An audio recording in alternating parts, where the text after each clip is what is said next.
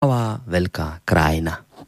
No a v anglickom prevedení toto, čo som vám teraz povedal, uh, v anglickom prevedení, ktorému teda rozumie väčšina cudzincov, teda potenciálnych záujemcov o Slovensko, to znie ten spot, o ktorom hovorím takto. World, behind wide forests and deep valleys, you'll find the fairyland When you see the majestic mountains, charming castles, and unspoiled nature, you will fall in love with a country that awaits you in the heart of Europe. Discover the wonder, the real fairy tale.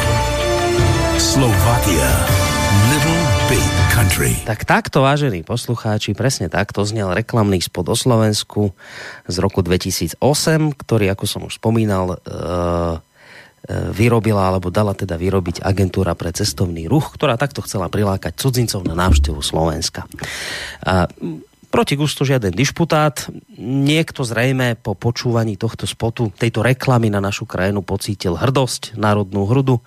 Niekoho možno rozčulovala tá angličtina a iste je aj dosť takých, ktorí pri počúvaní tohto krátkeho videa vážne zapochybovali o pravdivosti tvrdení v, v ňom obsiahnutých. Iste by mnohí povedali, aká že to rozprávková krajina, z ktorej mladí utekajú za prácou do zahraničia, aká že to zázračná krajina, z ktorej, v ktorej dôchodcovia trú biedu a tí, čo pracujú, ak vôbec, tak sú veľmi často slabo zaplatení a neraz musia živoriť z minimálnej mzdy aká že to zázračná krajina v srdci Európy, v ktorej nedotknutelnosť prírody ostáva už len prázdnou frázou v tieni stále nenásytnejších developerských skupín hrstky boháčov, meniacich slovenskú krajinu na vlastný obraz. Aký že to zázrak hľadať v krajine s tak rozhádanými politickými demagógmi, ktorým ide iba o vlastné zbohadnutie a za týmto účelom neváhajú vydrancovať aj to posledné, čo ešte z koristi zvanej Slovensko ostalo. Isté je mnoho takých aj medzi vami, vážení poslucháči, ktorí ste sa neubránili takýmto a možno podobným predstavám pri vypočutí či vzliadnutí tejto reklamy na Slovensko z roku 2008, ktoré sa hovorilo o Slovensku ako zázračnej krajine.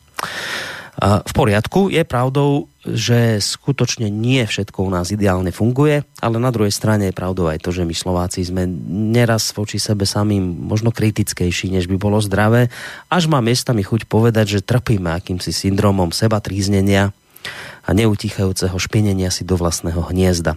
A teraz prečo vlastne toto všetko spomínam v úvode dnešnej relácie? Nož preto, lebo my práve v tej dnešnej časti relácie Slovenské korene odštartujeme nový cyklus tém pod názvom Slovensko, Slováci, Svet v ktorých si chceme postupne nielen určiť, nielen pomenovať a rozanalizovať aktuálne problémy slovenskej spoločnosti, aby sme to celé potom mohli uzavrieť návrhmi konkrétnych riešení. No a celý tento nový rozsiahly cyklus spúšťame e, práve dnes úvodnou témou, v rámci ktorej budeme hľadať odpovede na otázku, ako sa my Slováci predstavujeme svetu.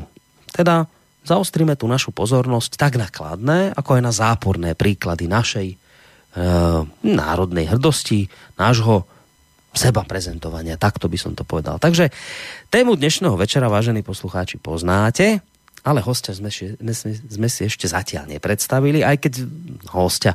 Možno to slovko host nie je až tak celkom výstižné, skôr by som povedal možno takého pravidelného spolumoderátora relácie Slovenské korene, ktorého veľmi dobre poznáte, najmä teda tí z vás, ktorí počúvate rádio Slobodný vysielač pravidelne. Iste viete, že v tejto chvíli už čaká na Skyblinke akademický maliar William Hornáček, predseda Združení slovenskej inteligencie Korenia a Slovakia Plus. Pán Hornáček, dobrý večer vám prajem z bansko bystrického štúdia. Dobrý večer z Bratislavy, všetko dobré poslucháčom. Výborne, tak spojenie nám funguje. Ja verím, alebo nám ostáva teda veriť, že toto spojenie nám vydrží celé dve hodiny nášho našej dnešnej relácie, v ktorej nebudeme sa len rozprávať, samozrejme aj nejaké pesničky zaznejú ako vždy. A bolo by fajn, vážení poslucháči, keby teda zazneli popri tom našom rozprávaní, popri tých pesničkách aj nejaké vaše otázky, vaše názory, ktoré nám v podstate už od tejto chvíli môžete adresovať, keďže už je téma jasná. Môžete nám svoje otázky, svoje názory, svoje podnety adresovať na maily. Adresa je studiozavinačslobodnyvysielac.sk Ak budete mať chuť, môžete aj priamo zatelefonovať sem ku nám do štúdia na číslo 048 381 01 01 alebo tá tretia možnosť, ako sa môžete do našej dnešnej relácie zapojiť, je tá, že nám skrátka napíšete cez našu internetovú stránku. Stačí, keď kliknete na tú zelenú ikonku vľavo v rohu otázka do štúdia. Takže toto sú možnosti, akými sa môžete zapojiť do našej diskusie. A naozaj by bolo fajn, Keby ste aj vy, vážení poslucháči, vyjadrili váš názor, čo si vy o tom myslíte, ako vy vnímate nás samotných, do akej miery sme ochotní, schopní sa sami prezentovať a v akom sa zmysle vieme seba prezentovať, či skôr v tom negatívnom pohľade alebo v tom pozitívnom. Naozaj zaujímajú nás aj vaše názory v tomto smere, takže bude fajn, keď sa zapojíte. Pán Hornáček, my začíname nový cyklus, ten doterajší 13-dielný cyklus dejiny súčasnosti, ako to skutočne, v skutočnosti bolo, ten sme uzavreli v minulej časti. A Čaká nás teda, ako som v úvode povedal, tejto relácie nový cyklus tém Slováci, Slovensko, svet, v ktorom budeme teda sa venovať e, nielen tomu určeniu, pomenovaniu, analýze, ale aj návrhom riešení aktuálnych slovenských problémov alebo aktuálnych, problémov slovenskej spoločnosti. Takto. No, my v rámci tej dnešnej relácie e, by sme mali teda hľadať odpovede na otázku, ako sa my, Slováci, predstavujeme svetu. Tak z pozitívneho, ako aj aj negatívneho hľadiska. Lenže skôr ako sa do tejto témy pustíme, tak poďme na úvod, teda neostaňme tej našej tradícii nič dlžný a poďme na úvod trošku zabrúsiť do kalendária, lebo túto reláciu vždy, to je najmä pre, tá, pre tých nových poslucháčov taká informácia, že my túto reláciu vždy začíname kalendáriom, tak by som to nazval, to je vlastne taký súhrn udalostí, ktoré sa viažu k danému dátumu, v ktorý my vysielame. Čiže dneska je 4. apríla, tak pán Hornáček, čo sa udialo 4. apríla v rokoch minulých? Áno, budeme pokračovať. Myslím si, že dobrá tradícia je hodná nasledovania. Ale k tomu, čo ste povedali, musím niečo povedať, pretože tam padlo niekoľko test, na ktoré treba reagovať podľa mňa. Mm. Predovšetkým budem pokračovať tak, ako som aj povinný ako predseda združení, v duchu nášho hesla náročnosť, kritickosť, tvorivosť.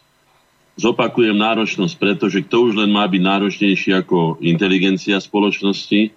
Kritickosť preto, že treba sa nebáť odhaliť aj pomenovať naše neduhy. A nie je to vždycky špinenie do vlastného hniezda, k tomu sa ešte vrátim. No a náročnosť preto, pretože my sme povinni ako inteligencia predovšetkým, hoci spoločne s občanmi Slovenskej republiky aj s inými, ktorí sa k tomu pridajú, nájsť riešenia a východiska. Už tak preto. Čiže budem pokračovať v tom, ako som začal. V tom sa nezmením tom už asi dožijem a myslím, že by sme si to mali osvojiť všetci Slováci, pretože to je na najvyš potrebné. Takže k tej kritike do vlastných radov alebo špinení si do vlastného hniezda. Kritika, ak je ona oprávnená, je povedaná doma, do vlastných radov, vlastným ľuďom a nevynáša sa zbytočne, ako sa hovorí, susedovi pred dvere, alebo sa nedáva do výkladu, tam, kde sa dávajú skutočne len tie najkrajšie veci, tak ako to robia všade na svete, tak je na mieste. Ak ale vynášame von, budeme mať o tom samostatnú kapitolu. Dneska dúfajme, že nám to všetko vyjde, pretože opäť tu mám materiál aj na 10 hodín, ale pokúsim sa mať šťastnú ruku, aby som skutočne vybral tie najtypickejšie veci. Už tak vtedy je to špinenie do vlastného hniezda, pretože nikto si nechodí svoje špinavé prádlo prať susedom alebo, alebo na balkón alebo niekde na verejné priestranstvo. To teda nerobme. Ja som to odmietol ako poslanec Národnej rady, keď aj naši teda naša koalícia národná chcela internacionalizovať isté problémy, tak som povedal, no už len to nám tu chýba, už nám tu riešili sovietskí komisári, teraz nám tu budú bruselskí komisári riešiť a každý si sem prinesie svoje vlastné záujmy a my sa len budeme čudovať a prekvapovať, že ako si tu oni panujú nad nami, ako nám hlavy padajú, ako nás zatvárajú, ako nás diskriminujú. No a ako som to povedal jednej komisárke, však z toho bola aféra, ktorá prešla aj cez Slobodnú Európu, že si akýsi poslanec Hornáček dovolil povedať pani komisárke, pani komisárka, voľne len to budem interpretovať, ste tu hodinu aj s cestou. A vy nám tu chcete čo poradiť? To, čo nám poradili sovietskí komisári, teda vtedy boli červení, teraz sú modrí. My vieme, čo máme robiť, len nás nechajte pokojne, veď sme na začiatku štátnosti, my si svoje veci vyriešime. Tak to povedali, že ako sme si to len my mohli dovoliť, aká to je len drzosť a neúctivosť a neviem čo všetko. No dneska by som je to povedal rovnakými slovami a možno, že ešte zvýšenejším hlasom, pretože už toho neporiadku tu cudzí komisári narobili dosť. Takže toľko to len k tej, tej prvej veci. No a budeme sa teda venovať nášmu, nášmu programu a pôjdeme na to kalendárium. Tak, poďme na ne. Dnes sa dostaneme k jednému zaujímavému veľmi často používanému pojmu. Kontroverznosť. Počujete? Kontroverzná. No, to je známe slovíčko. Veľmi často skloňované. preto ja to využijem, pretože dnes tu máme také veci, ktoré predovšetkým všetko, čo sa v dejinách odohralo, ako som to už povedal, myslím, viackrát, má subjektívny charakter. Ak je vojna a jedni sú zavretí v hrade a druhí ich obliehajú, tak na tú istú udalosť, ktorá sa mohla odohrať z hodov okolností 4. apríla, ja neviem, 1800-500, budú mať tí obidvaja, účastníci toho, budú mať iný názor. A kontroverzný. Pochopiteľne, že tí budú považovať za dobyvateľov, no a tých budú zase považovať, ja neviem, za nejakých, to už je ich vec, neviem si to predstaviť, čo by, ale to je jedno. Skladka majú na to iný názor. Čiže na každú vec pri najmenšom je kontroverzný názor jeden ten má taký a ten onaký. Ale môže byť aj 10 kontroverzných, pretože sú, čiže dejiny sú už také. Objektívne dejiny neexistujú. Objektívne je len dátum, kedy sa to odohralo a objektívne môže byť aj to, že to bola vojna.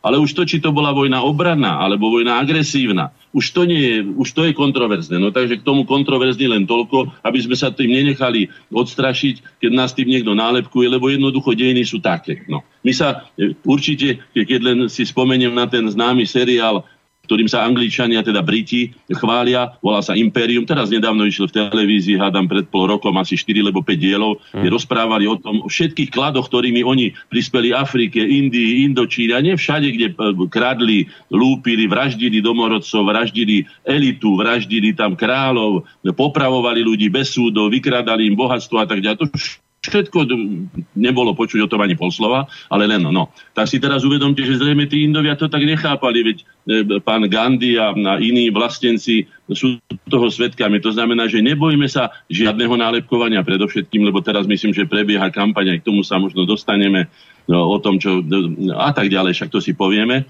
Takže žiadna kontroverznosť, je to náš názor a treba pripomenúť, že tým, že sme sa stali 1. januára 1993 subjektom medzinárodného práva, medzinárodného, to znamená, že rovnoprávnym subjektom, že sme takí, ako sú povedzme Angličania, Francúzi, Nemci, Rusi, Maďari, Česi a tak rovnoprávni sme, tak máme aj tú istú výsadu ako oni, vysvetľovať si svoje dejiny podľa toho, ako ich vidíme my. No. A teraz si to budeme tak vysvetľovať. Čiže uh-huh. pôjdeme na ten 4. apríl. No 4. apríla 1551 uhorský král Ferdinand nariadil paritné zastúpenie Slovákov, Nemcov a Maďarov pri voľbe Richtára a Mestskej rady v Trnave, aby sa zamedzilo e, každoročným rozbrojom. Aj tu je už, na čom sa môžeme poučiť. Už som to na príklade, povedzme, Alexandrie povedal, že tam boli národnostné etnické spory, krvavé, vražedné, už vtedy spo, spojený s tým známym pojmom, ktorý sa tak na silu zavádza multikulturalizmus však, už vieme, že skrachoval všade. Že už sa o ňom teraz akože nehovorí, akože to nebolo, už tam to neboli tie trenice, tie nenáviste. No, takže tu si povedzme, že Slováci na svojom odvekom území, pretože všetko nasvedčuje tomu a najnovšie výskumy hovoria o tom, aj o tom budem hovoriť, dostanem sa k tomu, dúfam, postupne, mm. že sme 80% e, ľudí u nás je pôvodného genómu európskeho. Tu patríme, tu sme boli. Boli sme tu aj pred dobou ľadovou, naši predkovia. Čiže nielen, že sme sem prikočovali niekedy v 6. storočí či v 5. ako nám veľkorysu, alebo vo 4. dokonca. Nie, boli sme tu dávno. 80% ľudí a tak ďalej. Budem hovoriť presné percentá, potom poviem aj autora týchto výskumov. No, takže ešte v roku 1551 sme tu bojovali my Slováci doma na svojom vlastnom území o to, aby sme mali paritné zastúpenie pri voľbe, voľbe Richtára. No.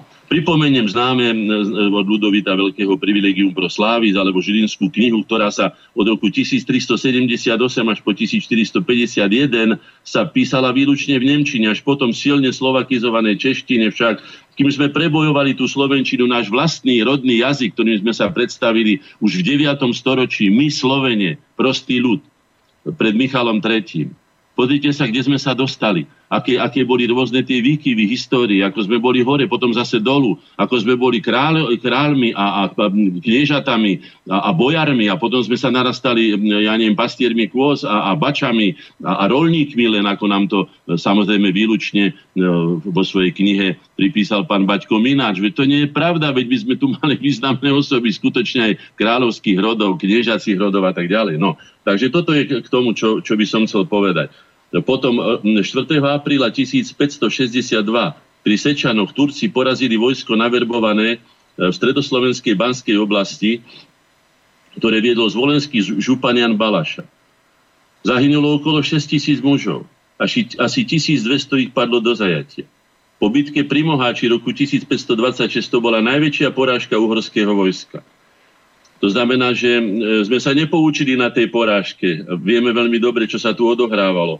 A pokiaľ si som si čítal dejiny týchto období, som to možno už aj spomínal. A chcete vedieť, to sú to muslimovia. Prečítajte si e, listy E, ktoré sa zachovali tých begov a rôznych tých vojenských, e, vojenských predstaviteľov, ktorí tu boli na hradoch a ktorí tu rabovali slovenský národ. Ako, ako písali, myslím, že sa mi podarí, že tu nájdem ešte jeden alebo dve, dva príklady, ako nám hovorili. Vy dlho, vy dlho, dlho krky psi, vy ste hodní iba naražeň a tak ďalej a tak ďalej. Tak s nami hovorili. No uhorského vojska. Banská Bystrica zo 700 vojakov sa vrátilo len 6 a z 500 kremnických bojovníkov prežilo len 9. Ja sa k tomuto len vyjadrím natoľko, čo poznám teda tú históriu v tom, že ako prosili banské mesta o podporu Habsburgovcov, teda Viedeň a ďalej na západ, čiže západnú Európu by sme dali Mm. Nie, nechali nás tu krvaviť tak, že vlastne naverbovali tam baníkov, rolníkov, nevycvičených chlapov, donútili mladých ľudí tam ísť. Skladka, išli ich tam, rovno ich tam poslali na jatky, pretože vieme veľmi, že Osmanská ríša mala, mala skutočne kvalitne vycvičené vojska a poslať tam, e, by som povedal, pospolitý ľud, ktorý mu dám prvýkrát do ruky, ja neviem, akú, akúsi zbraň, sečnú alebo sekeru, alebo niečo, je na istú smrť. Tak sme aj dopadli. Pochopiteľne, si treba uvedomiť, že aj keď budem čítať neskoršie príklady, Slovensko nikto nevidel, alebo veľmi málo kto videl očami slovenského národa, alebo, alebo že by sa díval na slovenský národ. Nie. Videli tu zlato, nerastné bohatstvo, videli tu to, čo sa im páčilo. Samozrejme, Turci aj videli tu krásne ženy, ktoré boli dobre do háremov, videli tu mladých, e, pevných, silných chlapov, ktorých bolo treba do ich, do ich vojsk a tak ďalej. Takto sa na nás dívali veky pretože sme nemali vlastný štát a ako som povedal, tá západná Európa, ktorá aj teraz už rozpráva zrazu o, o, o Európe, keď už nám vykradli všetky továrne, keď už nám zobrali všetky trhy, už sme odkázaní na ich, e, po, by som povedal, e, ponižujúcej kvality potraviny, keď už naša ministerka musí sa ísť stiažovať do, do samotného Bruselu, hej, že teda čo nám to sem posielajú za, za potraviny. Spýtajte sa lekárov, ako vyzerá náš zdravotný stav, keď už Gréci vedeli, ako ako pôsobí strava, že je to vlastne základ zdravia aj strava. Čo to my tu vlastne pijeme, čo tu vlastne jeme, ako sa ku nám správajú. A už naraz, keď už vidíme, že sme sa spamätali, keď oni vidia, tak naraz už ide dvorýchlestá Európa. Briti už vyskočili však, hej, teraz Nemci idú chopiť kormidlo, idú to dať dohromady. Samozrejme vieme, že Nemci sú podriadení Spojeným štátom americkým. A z tohoto všetkého, čo vyplýva, pre mňa osobne, neviem ako pre vás, nechcem vám to vnúcovať No chopme sa vlastného rozumu, chopme sa vlastnej zeme, nepredajme si ju pod nohami a začneme žiť konečne životom, ktorým vyhovuje nám. Ešte sa nám nezunovalo služobníčiť pre tamtých či onakých, aj to je jedno, či na východe, či na západe. Pre nás bolo vždycky len otrostvo. Či nás ukradli odtiaľto e, e, títo to, Turci, musulmani, alebo nás e, donútili ísť s hladovými týmito batvočkami do Ameriky robiť a budovať Ameriku. Stále sme boli len otroci. Ja si myslím, že základná otázka, ja ju položím aj na záver, ale poviem ho aj teraz, nech rozmýšľajú naši ľudia. Je len tu zásadná otázka našej budúcnosti je táto. Chceme naďalej slúžiť a byť otrokmi. Chceme sa naďalej chváliť, koľko naši chlapci nabúchali gólov za pingvínov, za žralokov, za, za ja neviem, bujakov, čikekských, alebo neviem koho všetkého. A keď idú hra za slovenské, tak naraz nemajú na to ani čas, ani im nedajú toto, alebo prehráme 8-0 s niekým. To dokedy chceme robiť? Pre mňa je to ponižujúce a s týmto sa ja nemôžem zmieriť. A ak chceme žiť vlastný život, tak si ho dajme konečne, vytvorme si tú koncepciu, preto vznikla aj Slovakia Plus, preto vznikli korene, sme tu k dispozícii a myslím, že už aj mladá generácia, ktorá sa vracia, možno, že ich aj pošlú odtiaľ už ako nepotrební. Samozrejme, hrozienka si v tej Británii nechajú. Oni hlúpi nie sú. Aj tie najkrajšie dievčatá si tam nechajú. Sem nám pošlú už len ten upotrebený tovar. Takže kedy sa spamätáme, to je otázka. S týmto by sme sa mali dívať na tieto naše dejiny, ale poďme teda ďalej. Poďme k tej kontroverznosti, keď som o nej hovoril. Uh-huh. 4. apríla 1945 vojska 2. ukrajinského frontu oslobodili Bratislavu a zároveň 4. ukrajinského frontu v ten istý deň oslobodili Litovský Mikuláš. Vrátim sa k tomuto dátumu, ktorý dlho nebol kontroverzný, ale presa som počul aj iné názory. Pretože veľká časť exílu v zahraničí hovorí, a od čoho nás oslobodili tie sovietské vojska? Od vlastného štátu? No, je pravdou, že už vtedy, keď sa tu bojovalo o Bratislavu, tu boli nacistické nemecké vojska, ale treba sa aj spýtať, kto ich sem dostal, kde je tam ten, tá provokácia, ktorá sa odohrala na dvore Martinských kasární, kde Cyril Kuchta na, na, na, na príkaz generála, alebo už neviem, či bol plukovník a státka partizanského veliteľa Velička, vystrielali nemeckú misiu, čo je logické, že to vtiahlo na naše územie nemeckú branú moc. Viete si predstaviť dneska, že by niekto vystrielal e, misiu so ženami a s deťmi e, Spojených štátov amerických? Nebudem ďalej ani to rozvádzať. Len si to skúste predstaviť, čo by sa stalo. No. To znamená, že aj na tento dátum, ktorý sme dlho oslávali ako oslobodenie, majú, keď hovoríme o tej kontroverznosti, iní ľudia a sú to Slováci. Úprimní, čestní, ktorí boli vyhnaní režimom odtiaľto, nie ako kvôli ekonomickým záujmom či režimom, len preto, že to boli exponenti slovenského štátu, teda Prvej Slovenskej republiky. No, tak aj tu si uvedome a mali by sme si konečne usporiadať tieto veci, sadnúť si za stôl, ale historici predovšetkým, ale aj rozumní ľudia povedať. Tak čo bolo plusové a čo bolo mínusové? Rozdeliť si papier napravo a naľavo a povedať.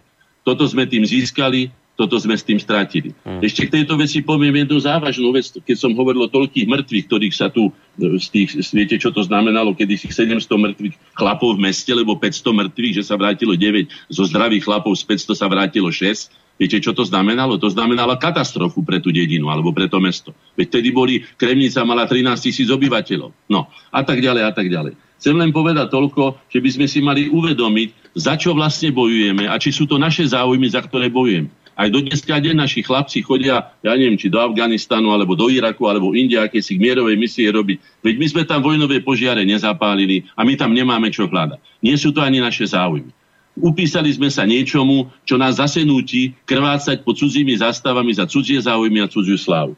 Tak sa láskavo spamätajme a dajme si veci do poriadku keď nám tu budú cudzí vládnuť, či ich zavoláme ako arbitrov do našich sporov, čo by som skutočne neodporúčal, to je veľmi zladejná skúsenosť, alebo sa sami podvolíme a dobrovoľne si chceme zarobiť. Keď som písal doktrínu alebo návrh doktríny Slovenskej republiky, návrh štátnej doktríny Slovenskej republiky, si pamätám, že myslím v odseku 11, 12, lebo 13, tý, armáda Slovenskej republiky, napísal som tam celkom jednoznačne, vychádzajúc zo skúseností slovenských dejín že slovenská armáda má byť výhradne na obranné, obranné e, akcie.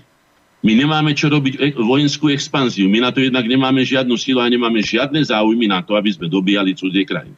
To znamená, že mali by sme sa venovať poriadku tuna a armáda by mala byť používaná na to, keď sa stanú nejaké prírodné katastrofy, ja neviem, v Tatrách tam vyrúbalo polovicu tých lesov alebo niečo sa iné stane. Nech sa páči armáda naklusať, na to ste.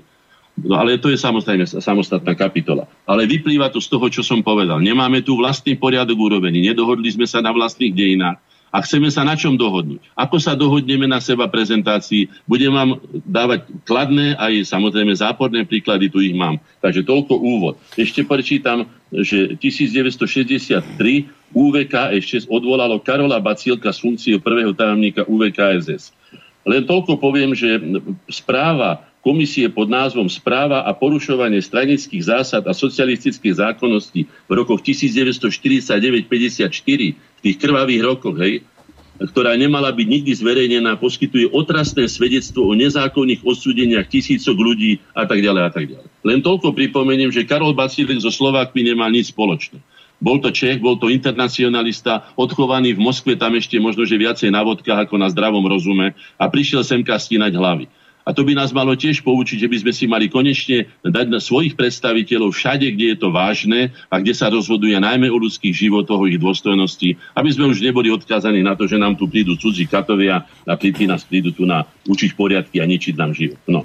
Tak toľko k tomu, čo som si prichystal. Dobre, ja vám, ja vám teraz... Ešte, po... k tomu, no. ešte k tomu poviem toľko k tým, tým, tým lebo som si čítal tie procesy z tých 50. rokov zámerne, keby sa náhodou niekto spýtal, že čo o tom viem, pretože ja som 50. ročník, takže ja ako štvoročne som sa do toho nejako nemohol ani zapojiť, ani o tom veľmi veľa neviem, len čo som si načítal. Mhm. A zistil som tam napríklad to, že pri udelovaní milosti a rehabilitácii sám Novotný, teda Antonín Novotný, bývalý československý prezident, keď ho žiadali o o rehabilitáciu Slánskeho, Salzmana, inak e, skutočným menom, hej, tak povedal doslova tieto slova. E, Slánsky rozkrútil kolesa poprav a politických vražd a nakoniec ho sami zomleli. Nezaslúži si žiadnu uh, rehabilitáciu. Ja viem, že ho teraz e, po 89. Uh, e, ako rehabilitovali, ale chcel som len povedať, že áno, boli tu také veci, aj bacílek, všedy, aj, aj iní, raz boli hore, raz boli dolu, kráglovali sa navzájom. Vidíte, sú to mienkotvorné, alebo teda dejnotvorné osobnosti, ale mali by sme skutočne zvažovať, koho postavíme na čelo svojho národa, aby sme skutočne sa tomuto vyvarovali.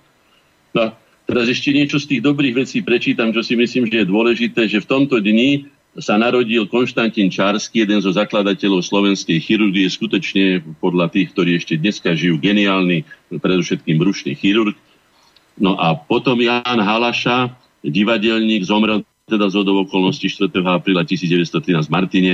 Bola to významná osobnosť, etnograf, folklorista, zberateľ ľudových piesní, podielal sa na zostavení zborníka slovenských národných piesní, slovenských spevov, za, pri založení Slovenskej muzeálnej spoločnosti v Martine spolu s Andrejom Kveťom a tak ďalej. Takže tento pán Andrej Halaša, o ktorom už dneska by ste sa darmo pýtali našich detí, ale toto sú tehly, alebo toto sú kvádre našej národnej katedrály, medzi ktoré patrí napríklad aj Halaša, pretože sa zachovali veci, ktoré by sa boli bez neho inak stratili navždy a máme ich vďaka nemu poruky. Takže no. toľko to k tomu kalendáru. Tak, kalendáriu máme vybavené, my to vždy tak robíme, že po kalendáriu potom to udelíme pesničkou e, tematicky, aby to bolo také trošku rozde- rozdelené, ale ešte predtým lebo ste to viackrát spomenuli teraz v tom vstupe, ja som vám teda do toho nechcel nejak vstupovať, ale teraz sa to musím opýtať. Keď ste hovorili o tom, že, a že teda tú otázku chcete nejak aj v závere nastoliť, ale že už teraz poviete tak trošku v predstihu, že, že kedy už konečne chceme akoby začať si robiť na svojom, na vlastnom, sami na seba hľadieť. To je taká, hmm. taká trošku zapeklitosť. Ja často počúvam také názory a teraz sa pýtam, že ako to vidíte vy, ako to vnímate vy. A často počúvam aj v tomto rádiu od rôznych hostí, taký názor, že my, Slovensko, sme veľmi malá krajina s, s malým počtom obyvateľov. My jednoducho na, nám akoby ne, neostáva iný osud, len vždy sa akoby priradiť k nejakej mocnosti, respektíve naučiť sa nejak ako šikovne lavírovať, e, keď, keď mocnosti sa medzi sebou bijú, tak my by sme sa mali naučiť tak šikovne lavírovať a vyťažiť z toho maximum. Ale my, že nikdy nemôžeme ako rozmýšľať štýlom ako Angličania, ako Američania, ako Rusi, lebo my moc nikdy nebudeme, nikdy sme neboli, čiže našim osudom je proste ako byť, vždy byť na nejakej z tej strane priradený k tým silnejším, a opakujem, naučiť sa v tomto svete nejako tak lavírovať šikovne. Tak čo si vy o tomto myslíte? Viete čo, ja by som s týmto vôbec nesúhlasil. Jednak sú, sme 26. štátom podľa veľkosti v Európe. Sú po, nepomerne menšie, napríklad, ja neviem, Luxembursko, alebo ja neviem, Lichtensteinsko a ďalšie, hej, ktoré nejakým spôsobom, napríklad povedzme si, čo som hovoril už v predošlých reláciách, zmena ústavy, kde sme sa vzdali vlastnej suverenity a podriadili sme svoje zákonodárstvo, zákonodárstvu e- Európskej únie a medzinárodným zákonom. Ja sa spýtam, nikto to neurobil. Neurobili to ani Poliaci, len Vyšegrádskú štvorku si zoberme. Ja sa pýtam, prečo chceme byť stále pápežskejší ako, a, pre, a prečo zrážame opätky ešte predtým, ako sa to od nás ani nevyžaduje. Veď my sme to urobili dobrovoľne. Povedal som tých štyroch eh, ničomníkov, ktorí to urobili, eh, Oros, Šimko, Kresák a Hrušovský, kto, ho, kto ich platil, ale v záujme slovenského národa to nebolo. A oni by nás boli do Európskej únie prijali tak či tak, pretože oni nás tam potrebovali. A keby nás nepotrebovali, tak nás nepríjmu ani keď zmeníme ústavu úplne. Viete, takže to sú veľmi pragmatické veci, veď vidíte teraz posledné kroky, som to povedal, už hovoria naraz o dvorýchlostnej Európe, lebo už sa nacicali, už nás nepotrebujú, už nás majú chytených v sieti. No, Takže ne, ne, nepodliehajme tomu, tejto, tomuto malodušnosti. Ja nehovorím, že by sme mali my rozhodovať o tom, čo sa vo svete deje. Ale o tom, čo sa rozhoduje u nás, by sme mali rozhodovať. O tom je naša ústava napísaná. Prvom článku je napísané jednoznačne, Slovenská republika je zvrchovaný, e, e, demokratický a právny štát. Tak to teda láskavo dodržujeme. Alebo to vytrhneme z ústavy, a povedzme, sme štátom, ako to povedal aj Hlinu, budem spomínať, ktorý povie, že sme národom kolaborantov. To čo sú za spôsoby?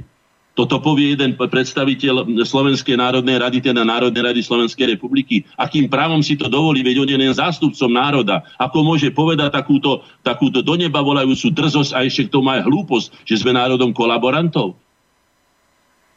No? Bojovali, sme, bojovali sme v týchto dejinách čestne, myslím, že som to mnoho razy dokazoval a budem to dokazovať časne, teda častejšie, alebo teda kedy budem môcť. Prežili sme na kryžovatke Európy, na exponovanom mieste, na bojsku Európy, kde bojovala nielen európska, európske síly a mocnosti, ale kde bojovala aj Ázia s Európou o zachovanie európskej civilizácie. Takto, ako som to čítal o týchto vojakov, čo to ich takto pozabíjali, hej, keď ich tam poslali nevyzbrojených Takto sme platili my za to, aby sa mohla západná Európa v pokoji vybí, vybíjať, alebo teda vyvíjať, vyvíjať v technológiách a tak ďalej. Veď treba si povedať, že niekto skutočne tu nadržal ten meč, pozrite sa, čo urobili so Srbmi, ktorí bojovali na Kosovom, koli, na, Kosovom, Kosovom poli na záchranu európskej civilizácie. Zbombardovali ich bez vyhlásenia vojny, bez súhlasu, veď to všetci vieme, súhlasu Bezpečnostnej rady. Bol to normálny teroristický čin niekoľkých európskych štátov. Ako sa chceme hrať na, na, na, na lídra svetového vývoja a v čom? Máme nejakú morálne oprávnenie na to?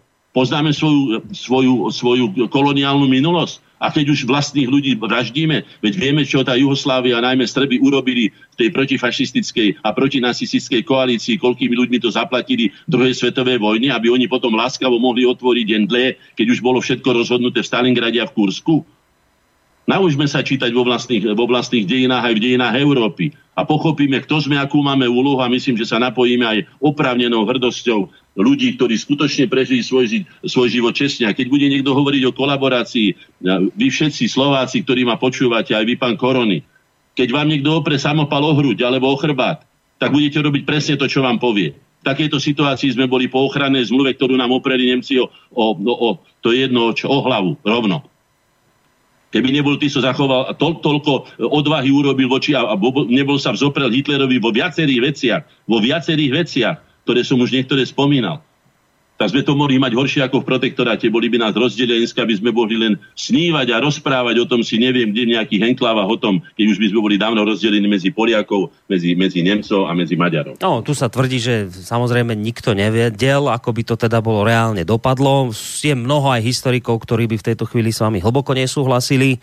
Môžu nesúhlasiť, pán, podrite sa, sa pán Koloni, keď vás rozdelím na tri časti Nikdy nebudete celiství. Stačí vám? Stačí, poznajú slovenské dejiny. Ja... Stačí len to, že vyše 300 rokov bolo Spíš a Spišské mesta vďaka, alebo teda vinou, vinou no, kráľa Žigmunda a cisára rímsko-nemeckého. Bolo, bol, žil Spíš, celý Spíš žil v, vlastne v kráľovstve e, no, tomto, Polskom, v Polskom kráľovstve. A už vidíte, nakoľko sú rozdielni mentálne, aké rozdiely máme medzi východňarmi a ostatným Slovenskom.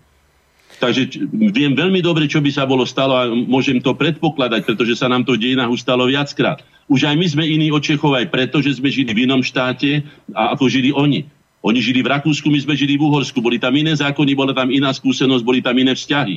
A to si treba uvedomiť a to treba brať do úvahy a netreba byť múdry natoľko, že dneska, keď tu sedíme relatívne zabezpečení, najedení a bez nejakého mm. zatiaľ vážneho ohrozenia, tak budeme rozprávať o tom, ako sa mali správať tí, ktorí boli obklopení nebeskou branou mocou, pred ktorou klačal bolo Francúzsko, ktorého sa bálo, Anglicko, ktoré terorizovalo polovicu vtedajšieho sveta. No, keď ste s touto témou začali, samozrejme nemožno očakávať, že sa to dnes z tejto relácii nejako vyrieši. Táto téma je, už ste to spomenuli, dnes to slovo kontroverzná, mnohí to vnímajú rôzne je to také, že to budí rôzne názory. Jedna strana hovorí jedno, druhá strana hovorí druhé v poriadku. Po, po vojne je vždy každý generál a múdruje sa tu. Čo mňa ale trápi, keď už môžem teda aj svoj názor k tomu povedať, ja teraz nebudem riešiť, či ty sú štát, ty sú štát, čo bolo dobre, čo bolo zle.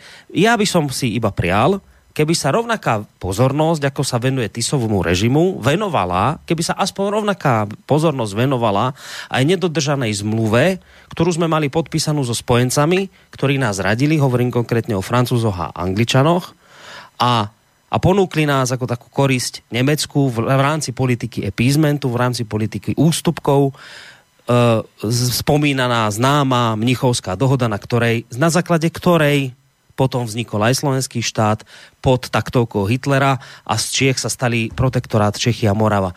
Toto je moja otázka, asi skôr taká rečnícka, lebo ten, kto by mi na ňu odpovedať mohol, by samozrejme nikdy do tohto rádia neprišiel. A tá rečnícka moja otázka ja je... Viete, že tá rečnícka otázka je... Nie, len... jasné, že, že svetová vojna nezačala napadnutím Polska, ale začala vyzbrojovaním hitlerovského Nemecka a porušovaním dohôd, ktoré boli napísané po prvej svetovej vojne. Tam to začalo, veď to sa začalo už v 33. roku. Veď mu podávali ruky E, Francúzi, Angličania, e, vychvaloval Hitlera pán Churchill, ktorý povedal, že aj Británia by potrebovala, veď si to treba nájsť tlačí, by potrebovala takého Hitlera. Veď to robil hospodársky zázrak a oni ho na ňom predsa sa krmili peniazmi. Ktoré banky, treba si pozrieť e, bankové prevody, kto ho vlastne vyživil na to a potom kto ho otvoril a obrátil na ten východ, aby sa vyčerpal. A potom otváral deň D, keď už bolo viac menej všetko rozhodnuté. Samozrejme, nebudeme riešiť toto, lebo my máme iný problém. Isté, isté, len, len tá otázka otázka je... že my už vieme dneska viacej, ako nám povedali, že vojna nezačala len akurát vojenskými e, útokmi na Polsko, alebo ja neviem, Anšlusom Rakúska. Už dávno predtým Hitlera poštvali a vyzbrojili ho dvore a ne, až nechali úplne pokojne sa dívať na to, ako obsadil Porúrie, ako sa začal vyzbrojovať na expanzívnu, neobranú vojnu. Tam boli jasne porušené zmluvy. A skončilo to práve Mnichovskou, skončilo to práve Mnichovskou dohodou, respektíve Mnichovskou zradou. Skončilo, to začalo. Ale, ale myslím, že skončilo uh, to prizeranie sa potom, akože už začali spojenci hovoriť, že no dosť, tu už koniec politiky ústupkov, tu už budeme bojovať. Ešte nás, ešte nás proste tomu Hitlerovi dali ako takú lacnú korisť a ja hovorím len jednu vec a týmto to môžeme ukončiť, aby sme sa v tejto téme veľmi nezamotali, lebo ale, iná téma tu je, ale skrátka, fajn, rozoberajme Tisov režim, venujme sa mu, ale keď sa mu venujeme, tak buďme naozaj objektívni a bavme sa aj o tom, ako nás zradili naši spojenci. My sme mali so spojencami, so západnými spojencami, s Veľkou Britániou a s Francúzskom podpísané dohody, na základe ktorých nás, mali ochraňovať. To hovorím všetkým tým, ktorí tu teraz e, sa tešia z toho, ako sme dnes v NATO, ako nás NATO bude ochraňovať. Tak sa pozrite, čo sa stalo v dobách minulých, počas druhej svetovej vojny, ako nás naši spojenci ochraňovali, ako nás predali lacno Hitlerovi. Čiže keď sa chceme o týchto veciach baviť, fajn, bavme sa a bavme sa objektívne a nie len o proste Tisov štát, Tisov režim, ale bavme sa o to, čo aby sme uzavreli toto a skutočne sa venovali tejto téme, lebo je veľmi zložitá. Ešte prečítam jednu vec, na ktorú som narazil z vodov okolností. Ja Slovanom film, myslím, že o tom nemusím hovoriť, sme urobili konferenciu na túto tému a tak ďalej. V časopise alebo v novinách Slovanská vzájemnosť, ktorú by som považoval za, za veľmi blízky, tak vám prečítam, čo je to kontroverznosť pohľadu a ako sa môžu ľudia rôzne dívať povedzme podobných názorov na slovanstvo, na rozdelenie Československa. Česi a Slováci na Javorine, miešničník Slovanského výboru Českej republiky. Viete, čo o nás napísal? Aj o mne. Bývalého Československa, ktoré zaniklo jen z vúle ambicióznych vlastizrádcu spoločného státu. Tak, či som ja ambiciázny vlastizrádce spoločného státu za to, že som chcel emancipovať a urobiť rovnoprávnym vlastný národ, ak by to ten spoločný štát neumožňoval, pretože sme prosili, ja som vám to hovoril, o o spo, spolužitie v jednom štáte také, aby sme si boli rovní a nie, som vám už myslím, že tých dôkazov v tých 13 sériách povedal dostatok na to, aby bolo vidno, že to povedali aj českí historici, jednoznačne vinnými sú Praha, pán Havel a tí, ktorí nebol, nech, boli ochotní chápať slovenské emancipačné oprávnené snahy. Nebudem to už ďalej hovoriť. Ale chcem povedať toľko, vidíte, tu máte tú kontroverznosť, takže my sa nebojme, nech nás nalepkujú ako chcú. Ja viem veľmi dobre, mám dosť argumentov na to, čo bolo mojou povinnosťou ako príslušníka nie československého, lebo československý národ nikdy neexistoval ale slovenského národa, takisto ako bolo povinnosťou príslušníkov českého národa emancipovať sa a stať sa subjektom medzinárodného práva rovnoprávnym. To sme sa stali a preto sú naše vzťahy dneska, ako to povedal aj pán Čarnogurský, vtedajší odporca, najlepšie v dejinách, aké kedy mohli byť. Tak. A to je zákonité. Sledujme teda túto zákonitosť. A týmto môžeme uzavrieť tú prvú časť našej dnešnej relácie. Dáme si teraz hudobnú prestávku a po nej teda pôjdeme už na tú našu spomínanú tému. Tému seba prezentácia, ako teda my sa prezentujeme, či už teda v zahraničí, doma, skúsime nejaké pozitívne, nejaké negatívne príklady. Ak budete mať nejakú otázku, názor, studiozavinač slobodnyvysielac.sk alebo číslo 048 381 0101 alebo cez našu stránku, keď kliknete na zelenú ikonu otázka do štúdia.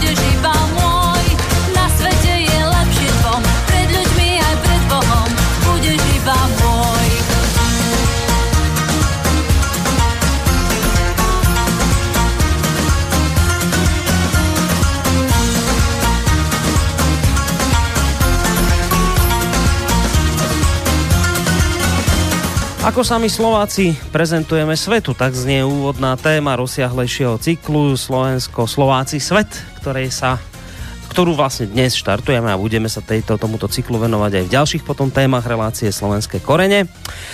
Skôr ako teda dám priestor na reakciu Vidamovi Hornáčkovi, akademickému maliarovi, predsedovi Združení Slovenskej inteligencie Koreňa Slovakia Plus. Predtým ešte prečítam jeden mail od poslucháča Marcela, ktorý nám poslal mail tohto znenia. Ďakujem za dnešnú zaujímavú tému.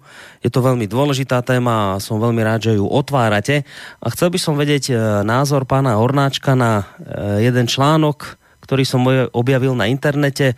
Posielam vám v maili len časť e, z toho článku alebo blogu, ktorý napísal nejaký mladý písateľ a píše toto Istý internetový písateľ, ktorý na pozadí aktuálneho diania, ktorému dominujú témy o vlastenectve, urobil vo svojom článku akúsi malú sondu do duše Slovákov. Vo svojom článku píše, politici nám hovoria, že Slovensko je vraj národom holuby, čím tento prívlastok má už dlhšie núti premýšľať nad jeho významom. Čo symbolizuje holubica? Holubica je vták malý, slabý a prelietavý. Nie je to žiaden bojovný orol. A čo my Slováci ako národ sme naozaj malí, možno nie sme až takí slabí, ale žiaľ, pričasto sme prelietaví. Prelietaví vo svojich názoroch, príslušnosti k strane či k vlastnému presvedčeniu. Možno je to tým, že sme ako národ boli vždy pod niečou nadvládou. Raz to bolo Rakúsko, Uhorsko, inokedy Československo. Ako príklad našej prelietavosti uvediem vám jednu názornú situáciu. Predstavte si Slováka v Poľsku, hneď začne godať, po pár dňoch v Česku začína mluviť, ak sa dostane kde si na Ukrajinu, začína prevetrávať svoje znalosti ruštiny. Drahí moji spoluobčania, rodáci, čo chceme, takýto sme, presne takýto. No tak to bol názor istého nejakého mladého písateľa na internete, ktorého článok objavil náš poslucháč Marcela. Pýta sa vás, pán Hornáček, že čo vravíte na takýto názor mladého človeka, ktorý toto zverejnil na internete? No pozrite sa, tak ako na všetko možno mať viacej názorov a závisí na to, na, ako sa pozriete na ktorú vec. Ak sa na ňu pozrieme historicky, tak si musíme uvedomiť, že je pravdou, že sme od rozpadu, neskôr nazvané teda staroslovenskej, neskôr nazvané Veľkomoravskej ríše, skutočne boli stále v nejakom područí. A je pravdou, je to termín, ktorý som zaviedol ja a zopakujem ho, že na Slovensku sa po stáročia lepšie platilo za zradu ako za vernosť. Z tohto, čo som povedal, vyplýva okrem iného aj to, že Slováci, keď hovoria, že aký sme my závislí, no závislí sú aj inde ľudia, ale prečo sú Slováci závislí, ja vám poviem, prečo si myslím ja, že sú závislí. Preto, najmä teda, keď je niekto úspešný. Pretože každý, kto bol v týchto rokoch, keď sa lepšie platilo za zradu ako za vernosť, úspešný, bol to ten, kto zradil domáci, kto sa vzdal svoje identity, kto začal godať alebo mondokovať alebo iné. To znamená, že tí Slováci, ktorí si držali svoju identitu, držali, si svoj, sa, držali sa svojho národného, historického a kultúrneho dedictva, sa krivým okom a oprávnene dívali na tých, ktorí boli síce úspešní, ale za tú cenu, že sa vzdali vlastne svojej podstaty. Pretože identita, ľudská totožnosť je podstatou každého jednotlivca. Ani vy, ani ja sa nemôžeme stať Číňanom len tým, že povieme, že sme Číňania. No to sa nedá, to sa dá, dá sa to napísať na papier, papier to znesie, ale v skutočnosti sa to stať nedá. Ja vám poviem, čo som napísal o identite na poslednej konferencii. Nie je to dlhé, prečítam to. Identita ako prirodzené a bytostné stotožnenie sa s menom, dejinami a kultúrou spoločenstva, ktorého sme organickou súčasťou, tvorí podstatu najvlastnejšieho dedictva každého človeka ale aj národov a ich spoločenstiev. Tento typický a nezameniteľný genetický, kultúrny a civilizačný kód tvorí aj prirodzený základ osobnostnej integrity subjektu a jeho charakteru. Nositelia týchto hodnôt sú pre svoje posolstvo ľudskosti pri plnení úloh ľudstva v systéme života a sveta nenahraditeľné v tej multikultúrnosti, čo som spomínal, sa vlastne, aby sme stratili svoju identitu. Slobodomurári to majú, pokiaľ som čítal teda niektoré ich spisy. Musíte zavzať svoje osobnosti, svojho náboženstva, svoje národnosti, svojho presvedčenia a musíte počúvať o stupeň vyššieho, ja neviem, ak to majú tam tie rity, poslúchať. To znamená, že stať sa čím? Stať sa hlasovacím panákom, alebo ja neviem, poslušným, hoci ja neviem, nájomným vrahom, alebo čímkoľvek, hej? Ja sa spýtam, toto čo má s dôstojnosťou človeka spoločné?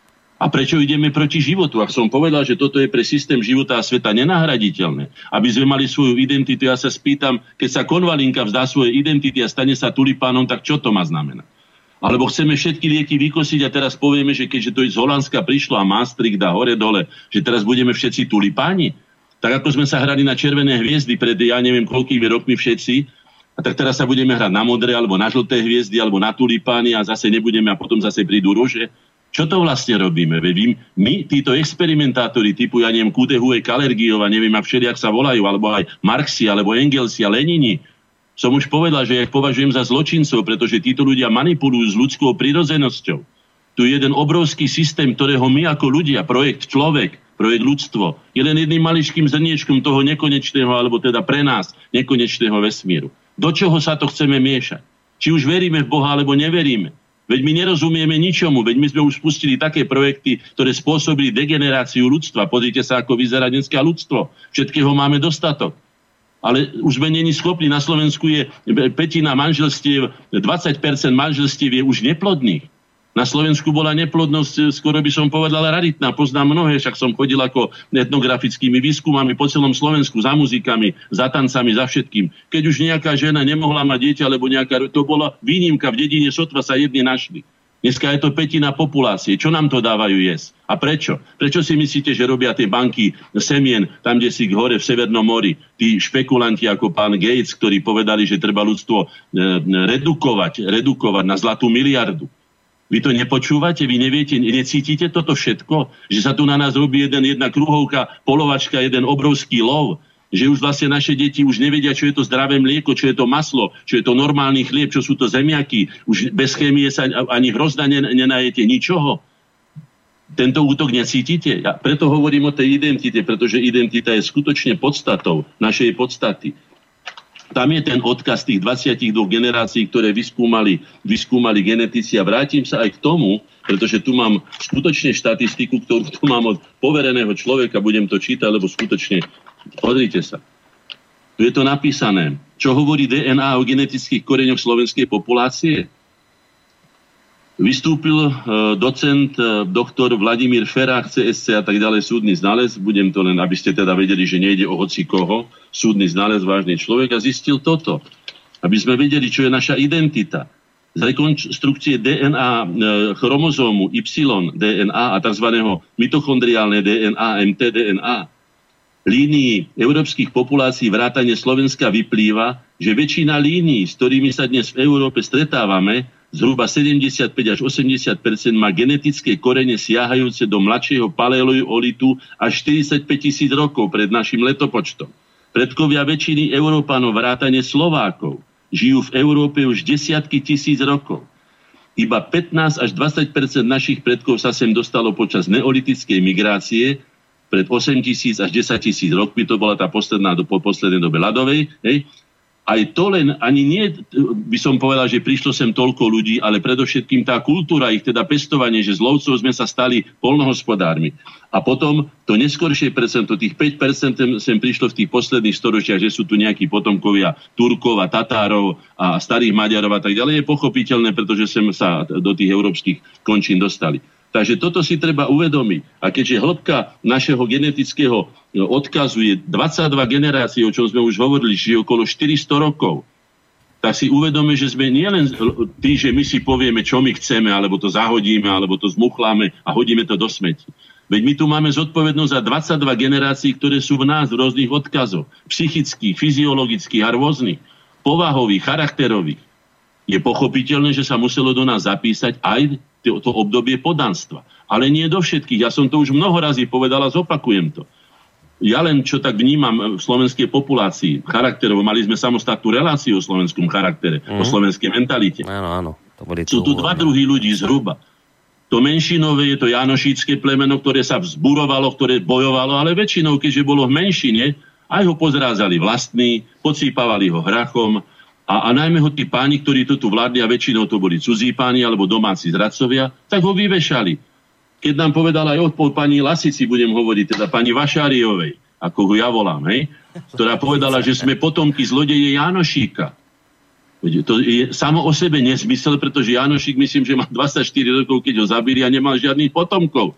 Tak nemôžeme byť potomkami zlodeje Janošíka. O čom to rozpráva? Ale mohli by sme byť potomkami významných osobností, budem o tom hovoriť, dúfame, že sa k tomu dostaneme, lebo stále sa otvárajú nové a nové, čo mi aj vy nadhazujete, teda tie, tie by som pán nasmeč, niečo také, áno. Veď sa k tomu treba vyjadriť, veď my verejne nediskutujeme o ničom. Ja som sa spýtal, keď sme povedali, Fico sa nedávno vyjadril, že my nemáme inú alternatívu len EÚ. A to je takisto hlúposť, ako to povedala pani Vašariová, Lasica. Alternatíva, ako môže byť alternatíva jedna vec? Slovo alternatíva už samo o sebe znamená, že alternatívy by mali byť, alebo musia byť aspoň dve. A potom ja sa spýtam, na čo sme my sa hrabali do nejakých demokratických režimov, keď máme znovu len jednu možnosť? Čo to má z demokracie? To je totalita ako vyšita. Akú máme jednu možnosť? To znamená, že máme len jedinú možnosť, vy ste to naznačili, že či, ale ako otázku, verím, že ste to tak aj chápali, tak to máme väčšine ako slúžiť a to máme ako na len zdrážať opätky, či napravo, lebo naľavo, či z východu, lebo zo západu. Veď o taký život nemôže stať nikto. Je táto mladá generácia už vzdelaná. Aj ona pochopí, že aj v Veľkej Británii je chleba o dvoch kôrkach. Aj v, v Anglicku, aj, aj v Holandsku, aj všade na svete, aj u nás. Ale som si myslel a verím to do že to pochopia raz, že sa vrátia zmúdrení zo sveta, z toho tovaricha a povedia, predsa len ten chleba domáci, ktorý si ja vypestujem a ktorý ja upečiem, ktorému môžem veriť, že je zdravý, do ktorého nič nenasýpem, na čom by som si tam sypal otravy a stabilizátory a chemizátory všelijaké, keď chcem, aby moje deti boli zdravé. Kedy sa vrátime? Viete, čo som povedal ruskému veľvyslancovi? Povedal som mu, pán veľvyslanec, nehnevajte sa a nepovažujte to za cynizmus odo mňa. Buďte radi, že sú na vás sankcie. Buďte na, radi, že je na vás embargo aspoň konečne obsejete tie celiny, tam aspoň konečne znovu obnovíte sady po Mičurinovi a iných mudrých ľuďoch, ktorí sadili nie pre seba, ale pre generácie druhých. Tak ako nebolo všetko hlúpe e, v Rusku, tak nie je všetko hlúpe v Amerike. Ale treba si všímať to, čo je múdre a nie degenerovaných hlupákov, ktorí sú vnúcovať ľudstvu a keby len ľudstvo, ale prírode sú vnúcovať svoje predstavy o tom, ako by mal svet vyzerať len preto, že im to vyhovuje. Alebo že to by chorý hlava vzniklo. Takže tej identite toľko som chcel povedať, že treba si uvedomiť, že to je aj zodpovednosť. Veď za mnou nielen po tej ideovej stránke sú Štúrovci, Bernolákovci, Matičiari, ja neviem, memorandisti a, a ďalšie generácie slovenskej inteligencie. Veď ja nemôžem toto zahodiť do sveti, ak mám trošku svedomia. Alebo sa môžem nechať nakúpiť a môžem sa tešiť to, že som za, za pingvínov dal 4 góly.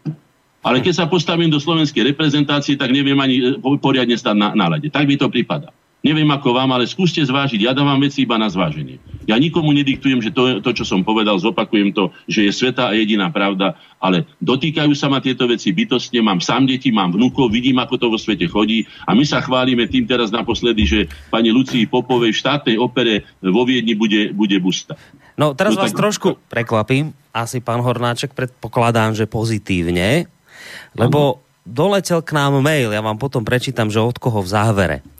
Mail tohto znenia. Pán Koroni, veľmi pekne pozdravujem aj párna Hornáčka, počúvam vás po dlhšom čase a plne súhlasím s pánom Hornáčkom a pokiaľ ide o našu súčasnú situáciu, mám veľmi vážne obavy, že sa dnes náš e, predseda vlády dostáva do podobnej situácie, v, v akej bol svojho času Tiso pod nemilosrdný nemecký tlak. Rozdiel je iba v tom, že vtedy sa veci riešili násilnými prostriedkami.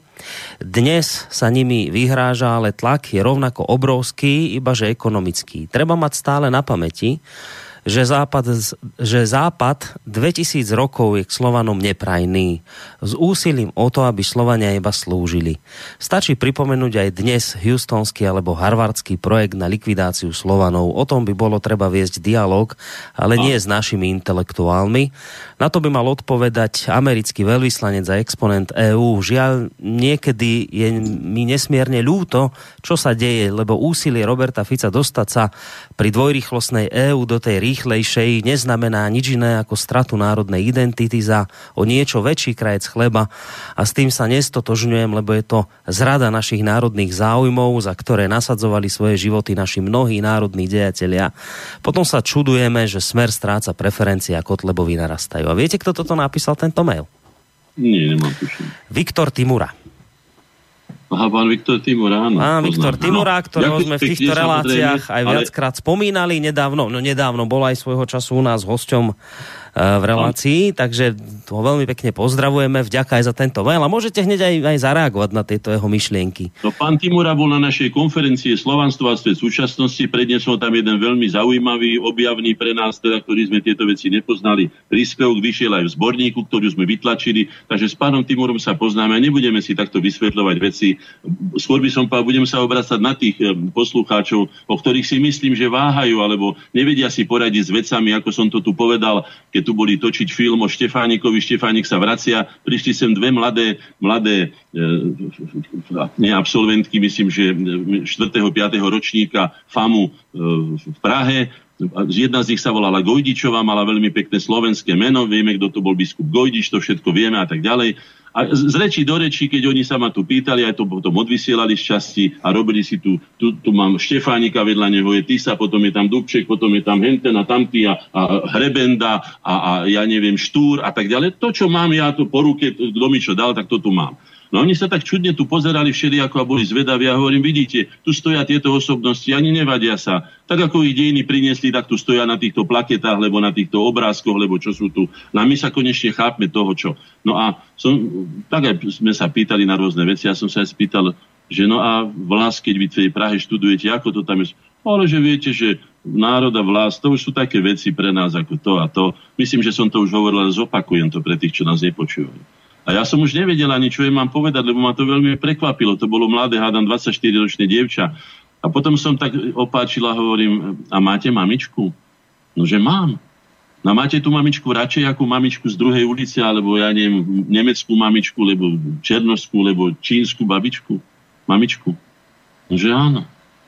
No a prečo nemáte rada svoju vlast, ste prežili svoje detstvo, školské roky, tie najkrajšie, prečo nemáte ho radšej ako Niagarské vodopády, alebo Colorado, alebo ja neviem, čo by som k tomu povedal. Hej? No. A k tomu vám ešte prečítam niečo, aby som trošku sa ja upokojil, pretože sú to veľmi vzrušujúce témy pre mňa skutočne. Možno som to tu hovoril, možno nie, ale prečítam to. Volá sa to národa vlast na celý život láska. Čo nám naplňa zmysel života. Bez toho by sme boli osameli a holí, ako kôl v pustom poli, bez domova a bez plota. A stala sa mi táto osobná príhoda. Doviedol som si môjho Filipka, dneska som s ním bol na hokeji práve, hrá za Slovan. A on sa tu tak prvý raz tu bol u mňa a hovorí, sa tu pozera taký vyjavený, čo tu všetko mám a tak. A hovorí, detko, a ty tu čo robíš? Ja som mu odpovedal, ja tu slúžim svojmu národu a vlasti. On sa na chvíľku tak na to, sa tak si to usporadoval v tej svojej hlavičke, má 8 rokov, a potom sa ma so živým záujmom spýtal, detko, a čo je to vlast? A ja som mu odpovedal. Vlast to je Slovensko. To je tvoj ocko aj mamička, tvoja malá sestrička Natálka. To je tvoja prababka, aj babka Katka. To som aj ja, aj ty. To všetko, čo máš rád, to je tvoja vlast. Núčik sa ešte dlhšie zamyslel a prekvapenie sa na mňa podrel a povedal. Až tak veľa? Nož ak toto dieťa pochopí, čo to znamená vlast, čo to znamená národ, čo to znamená príslušnosť, o ktorej povedal kardinál Tomko mne do očí za prítomnosti pána Bindera a profesora Brilu. Prítomnosť národu je darom Božím. Tak pre tých ľudí, ktorí veria, tak to nie, nie každý si predstavte, že na svete je dnes čítaných okolo 300 národov a okolo 1500 národností. My sme jedným z tým, ktorí sme nielen národom, ale máme aj svoje vlastné písmo. Sme mali vlastné písmo, hej?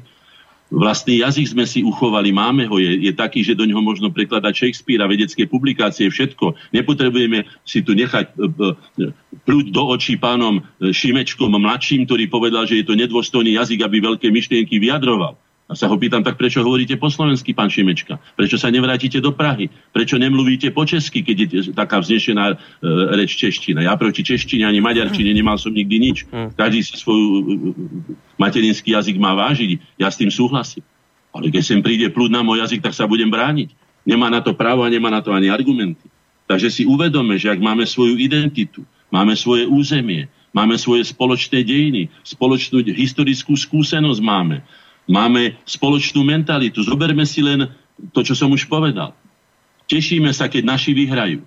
Nie preto, že by sme niekoho porazili, ako to teraz tak hlúpo tí komentátori ho pokorili ich, porazili ich, zmietli ich zo stola a takéto hlúposti, takéto bulvárne slovníky, ja neviem, odkiaľ to pobrali, to tu predsa nebolo aj šport sa stal, to, čo bolo kedysi čestným športom, že ľudia sa pozápolili, no tak jedni boli vtedy lepší, druhí boli vtedy, podali si ruky, potom si možno pivo vypili, tí si zaspievali maďarskú pesničku, tí slovenskú, tí počkali chvíľku a tak ďalej. Ja si to ešte pamätám. Ja som veľký národovec, myslím, že o tom nikoho nemusím presviečať. Ale v živote ma nenapadlo niekomu brať jeho národnosť. Alebo jeho cit národný. A to si treba uvedomiť, že to je, to je, na tom sa môžeme dohodnúť ale aby mi sem niekto pchal niečo také, čo mi povie, že ma neuznáva za človeka, že som pre len dlhokreký pes hodný naražeň. A mám na to tisíc dôkazov. A mali sme ich tu 150 rokov a my si ich sem pýtame. Pozrite sa, čo sa stalo teraz v Moskve. A, a v Londýne a tak ďalej. No. Takže poďme teda ďalej k týmto veciam. Viete, je tu kultúrno-historická charakteristika Slovákov, ale nebudem to, budem hovoriť, pretože vidím aj tie, tieto sa nám míňajú časy. Budem hovoriť o tom, čo je teda meritom. Mám tu skutočne veľa toho. Hmm toho, toho, toho materiálu. Vznik spoločný záujem. Na čo vznikli národy? Veď ak vzniklo niečo, e, pán Korony a vážení poslucháči, tak to má hlboký zmysel. Uvedomte si, že čokoľvek, čokoľvek, aj o maličká snežienka, lebo čo vznikalo tisícky rokov, možno milióny, úžasným úsilím toho, tej, tej ktorej hmoty, že chce byť takou, alebo konverzáciou s prostredím, pretože stežienka nemôže raz na púšti a ja neviem, zase kaktus nemôže raz na severnom pole, treba, len tak voľne to hovorím, hej. Černoši sú preto čierni, pretože majú tam také podnebie a im to vyhovuje, chráni ich to predtým. My sme preto takí... A kto to má miešať a prečo? Prečo my, my, my hanobíme ten najväčší zákon, ktorý riadi život, ako taký život, nielen prírodu a človeka, ale život. Celý ten systém, veď je to niečo nádherné, veľkolepé. Prečo chceme byť múdrejší ako niečo, čoho sme jedným zrnkom piesku? Ja nechcem človeka ponižovať, ja si veľmi vážim človeka, pretože niektorí významní jedinci dosiahli skutočne, by som to až nazval, božské rozmery, ale nie Cezári, alebo ja neviem, tí, čo si nás, sa nazvali bohmi, faraóni, lebo čo. Tí nie ale tí skutočne excelentní šlachtici ducha, ktorí e, vnímali svet, e, pozorovali ho, boli k nemu úctiví a k nemu mohli niečo doložiť, tak mu pomáhali tomu životu a nie ho ničili, neotravovali ho. Nechceli schvalovať e, skladačky, či čo to už budú dneska marihuany, lebo neviem čo. To vôbec nepotrebuje človek na to. My si vytvárame vlastné endorfíny, keď ich potrebujeme, keď sme zdraví. Niekto potrebuje ovládať dušu človeka, dušu ľudstva, manipulovať s nimi na svoje záujmy a potom sa im vysmeje, ukáže im dlhý nos. Už sa nám to stalo mnohokrát. Pozrite sa tie experimenty týchto rôznych Marxov a, a neviem, a akých týchto a, a Kúdehuvov, ktorí, čo to spôsobili títo ľudia za, za, za škody. Hej? Takže ten spoločný záujem prežiť, ale nielen prežiť, ale aj ako podľa seba prežiť. Pán e, Korony, keby vám prišiel niekto len taký, už toľko rozprávajú o tých prišielcov, príde vám Mohamedan a bude vám 5 krát za deň klačať v izbe, kde máte spiace deti, kde máte babičku, kde vy žijete, kde sa modlíte, e, Allah je najväčší. Budete s tým spokojní? To je tolerancia? Nemal by byť náhodou tolerantný ten, ktorý príde k vám na návštevu. Ale prvé, čo urobí, že zveste ten kríž, to je tolerancia. Tolerancia je obojstranná. A vôbec ľudské vzťahy, ja som to povedal mnoho razy a zopakujem to za jediné, za čo človek bez ozbytku môže, lebo väčšinou sme teda donútení konať podľa okolností. Keď vybuchne sopka, tak darmo budeme sa tváriť, že nevybuchla. Keď vybuchne vojna a bude vás hnať sprava, lebo zľava, lebo z východu, lebo do západu armáda, tak sa musíte prispôsobiť okolnostiam. Ale za, za čo? Zodpovedáme bez ozbytku. To sú naše ľudské vzťahy. A to nie len vzťahy medzi ľuďmi, ale aj vzťahy medzi národmi, aj vzťahy medzi človekom a prírodou, vzťahy medzi človekom a zvieratami, medzi rastlinstvom. Za toto sme zodpovední. Ak existuje nejaký posledný súd, alebo iný súd, alebo jaký skutočne, tak budeme súdení za toto.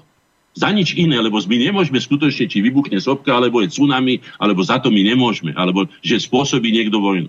Aj s tou vojnou, prosím vás, čo sa my už do nekonečna, my nemáme sa čím zaoberať. Máme tu na nám, štát sa rozpadá pod nohami a my sa budeme zaoberať na veky tým, čo sa odohralo v Prvej Slovenskej republike a jednému, jednej menšine, jednému etniku, to už nikto, to majú oni monopol ako na, na, na utrpenie. To už nezahynulo aj 20, 30 či 40 miliónov Slovanov. Veď to bola vojna predovšetkým voči Slovanom. A okrem toho, tí, čo podávali Hitlerovi ruky, aj ten eh, Daladier, aj ten, ja neviem, ako sa volal, ten, ten Chamberlain a ďalší, veď už dávno bol na svete predsa jeho, jeho, jeho ideológia, jeho kniha uh, Mein Kampf kde sa rasisticky vyjadril. To znamená, že aké my máme, ako sa máme teraz dívať na týchto veľkých anglických pánov, o ktorých je tichučko a my naraz môžeme za všetky bolesti sveta, pomaly aj za celú druhú svetovú vojnu, aj všetko, čo sa stalo Židom. Tak to je nespravodlivé, okrem toho prestaňme už s tým, my máme skutočné problémy, ktoré treba riešiť. A teda vráťme sa teda k našemu problému, lebo to už neskončíme nikdy, už vidím, že ten čas mi tu nabíja. Hej?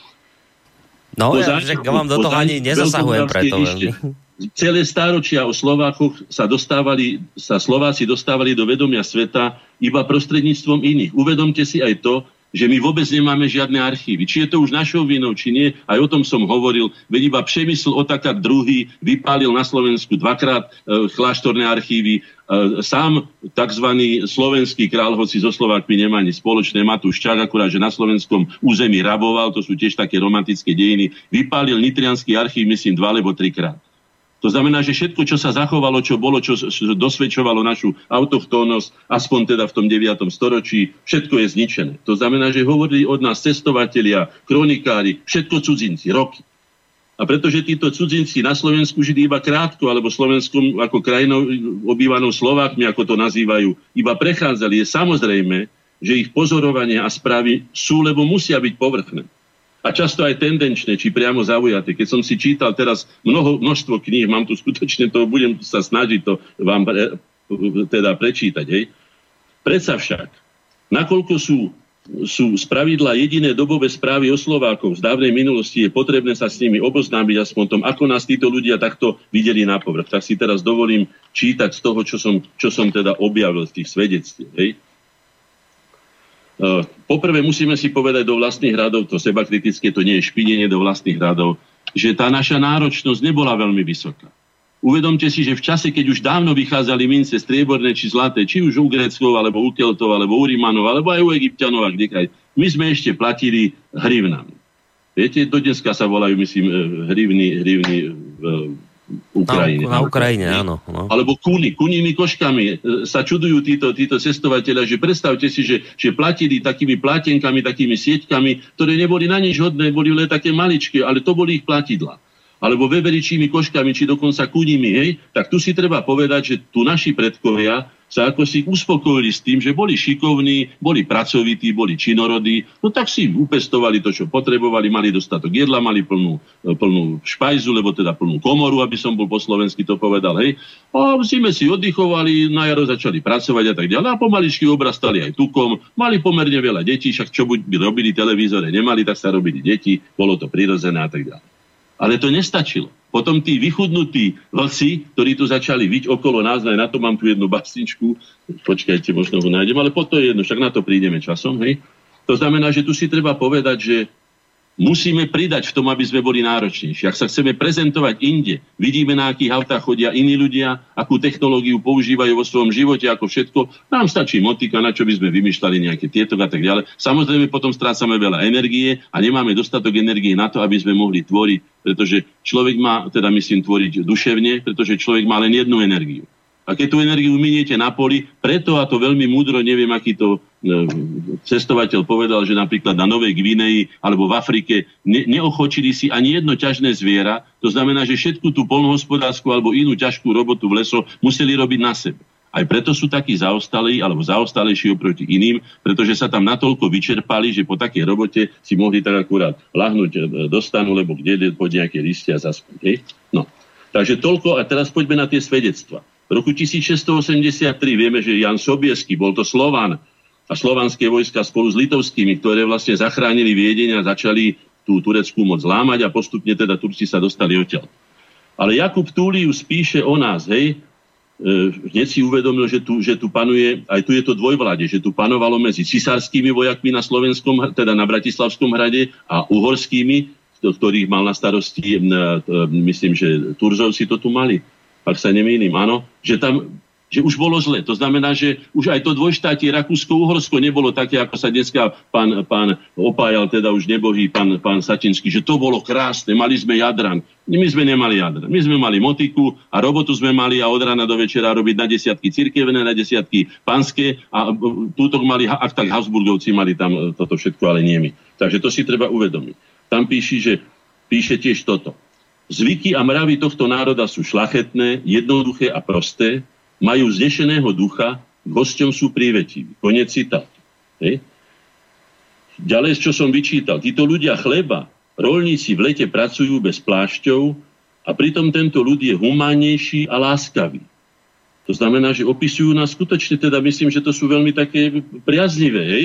No, samozrejme to, čo som už povedal, ich ani nelátal tu ten ľud, ale látalo ich, koľko zlata tu je, ako sa to dá vydolovať odtiaľ, ako sa dá toho zmocniť, čo sa teda aj stávalo. A takisto aj teraz samozrejme lákajú. E, Matej Bel, keď písal o nás, ale nechajme Mateja Bela, Mateja Bela na neskôršie. Napríklad taký Charles de Montesquieu, ktorého poznáme, hej, tu podaný rolnický ľud žil v otroctve.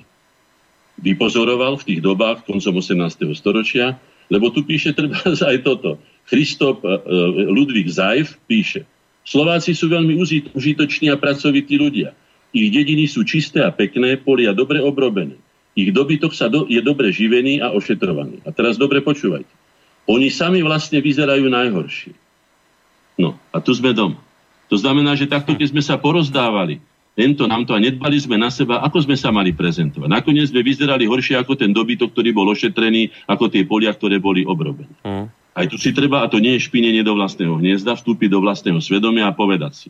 Tak ako to je v tej rozprávke o troch grošoch. Daj aj na robotu, obro pole, daj statku, čo treba, ale aj o seba sa stará, aby si vyzeral ako kultivovaný a civilizovaný človek, aby si sa mohol ukázať aj v tom pánskom Londýne, alebo v tej Pešti, alebo ja neviem kde inde a tak ďalej. Toto sú všetko veci, na ktoré treba dbať a toto by mali páni učiteľi a nielen tlačia o tie platy, veď samozrejme, že im treba tie platy. Ale ja sa spýtam, ako sa staráte o slovenskú mlať? Ako budujete v nich, nie že len národnú hrdosť, ale národné sebavedomie, už som o tom hovoril. My nemusíme byť hrdí na to, že sme Slováci. Veď či sa niekto narodil, lebo Maďar, lebo Slovák, lebo čo. Za to nikto z nás nemôže, kde sme sa narodili. Každý nech si je hrdý na to, čo je. Ale sebavedomie, lebo zo sebavedomia vyplýva aj zodpovednosť za seba aby sme boli, aby sme sa zaradili, aby sme si našli dôstojné miesto, nie len ako poplužný ľud, ako to, ako už som spomínal toho Mináča, ako keby sme my nemali kráľov, ako keby sme nemali významné osobnosti, ako keby sme boli my len robotný ľud, väčšine zrbený tam, kde e, za motikov alebo za niečím. No, poďme ďalej. E, pán Jens e, S. Esmark, pán Jens Esmark, myslím, že norský geológ, áno, píše tu na. Ťažko by si našiel ľud so silnejšou stavbou tela, mužnejší výzorom, čulejší, zruštejší ako sú títo. No, dali ako príklad choro vyzerajúcim baníkom. No pochopiteľne, ten nešťastný baník, jednak to nemohol byť chlap, lebo sa väčšine po nejakých dierach tam pchal, bol tam v tme, o jednom kúsku chleba, bez kyslíka, všelijako, tak nemusíme si povedať, že samozrejme, že výzor človeka vyzerá aj podľa podmienok. No, poďme ďalej, hej.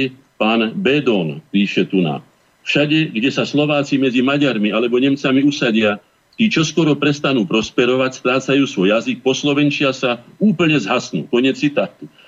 Slováci sú celkovo vzhľadní, ich činorodosť a zručnosť im dodáva určitú nenútenosť, v zátvorke prirodzenosť, s ktorou oslavujú svoje sviatky, niekedy doslova s určitou lahodnosťou e, správaní a obliekaní sa. A to, sú, to, to, to citujem vám, hej, pán Bédan tu píše. Hej. No. A samozrejme píše o Banskej akadémii, ale píše o jej úpadku z hodov okolností v tých dobách, keď prechádzal bankou Šťavnicou a píše, takýto je žiaľ stav kedysi slávnej školy. Vieme, že to bola prvá Banská akadémia na svete a tak ďalej. Pán Albrecht eh, Wilhelm Sidov, rodený Nemec, ako tu píšu, hej, ale vraj boli Slováci kedysi aj takí zbojníci, ktorí bohatým brali a chudobným bávali. Sú silní, pekní a veselí ľudia. Vystupovanie majú pokojné, sebavedomie, ale nie drze beda maďarským alebo nemeckým dedinám, ak sa tam zahniezdia Slováci. Lebo si vás získajú, alebo vás vytlačia. Kežmarku píšu, hej, z prepichu a dobrého jedenia pre rolníkov z pitia pálenky šíri sa v spiských e, mestách e, s kazamravou. Aj toto je poučné, to sa už netýka Slovákov, pretože Kežmarok bol väčšinou teda nemecký, hej, ale to je jedno, to sa týka rovnako Nemcov, ako sa to týka e, Germánov alebo kohokoľvek Alkohol bol nešťastím každého národa, ktorý, sa, ktorý mu prepadol, alebo ktorý teda na ňo, na ňo sa, ak sa povie, dal naviesť. Tá skaza mravov je jasná. Vidíme to dneska v konzumnej spoločnosti, čo nám tu núkajú. Ten prepich je zbytočný. Naše deti dozrievajú nepomerne skôr, naša, naša populácia fyzicky, ako psychicky. Je tam obrovská disproporcia, pretože majú obrovské množstvo kalórií, nemajú žiadne, žiadne povinnosti, fakticky dalo by sa povedať. No a klikajú si, keď nechcem povedať rovno hlúpo len pornografiu a somariny, pretože o deti nemôžete ani nič čakať, deti sú zvedavé, to nepozerajú zo svojej zdrolosti, ale pretože sú zvedavé a keďže tam nájdu všetko, tak čo, ich, čo v nich vychová v tých deťoch? Dievčatá už nevedia ani čaju variť, ani vajce upiesť, nie to variť, nie to sa starať o rodinu. Kedy si sa dievčatá starali vždy o mladších súrodencov tí pásli husy, tí sa starali o deti, tí išli, už mali kosičku urobenú, mali 6 rokov, skrátka, boli deti vychované. Ja sa spýtam, koľko máme štátnych organizácií na Slovensku, ktoré by sa starali o slovenskú mlať. Koľko? Ja neviem, mám asi nula, ja neviem, ja neviem o žiadnej poriadne. Poďme ďalej teda.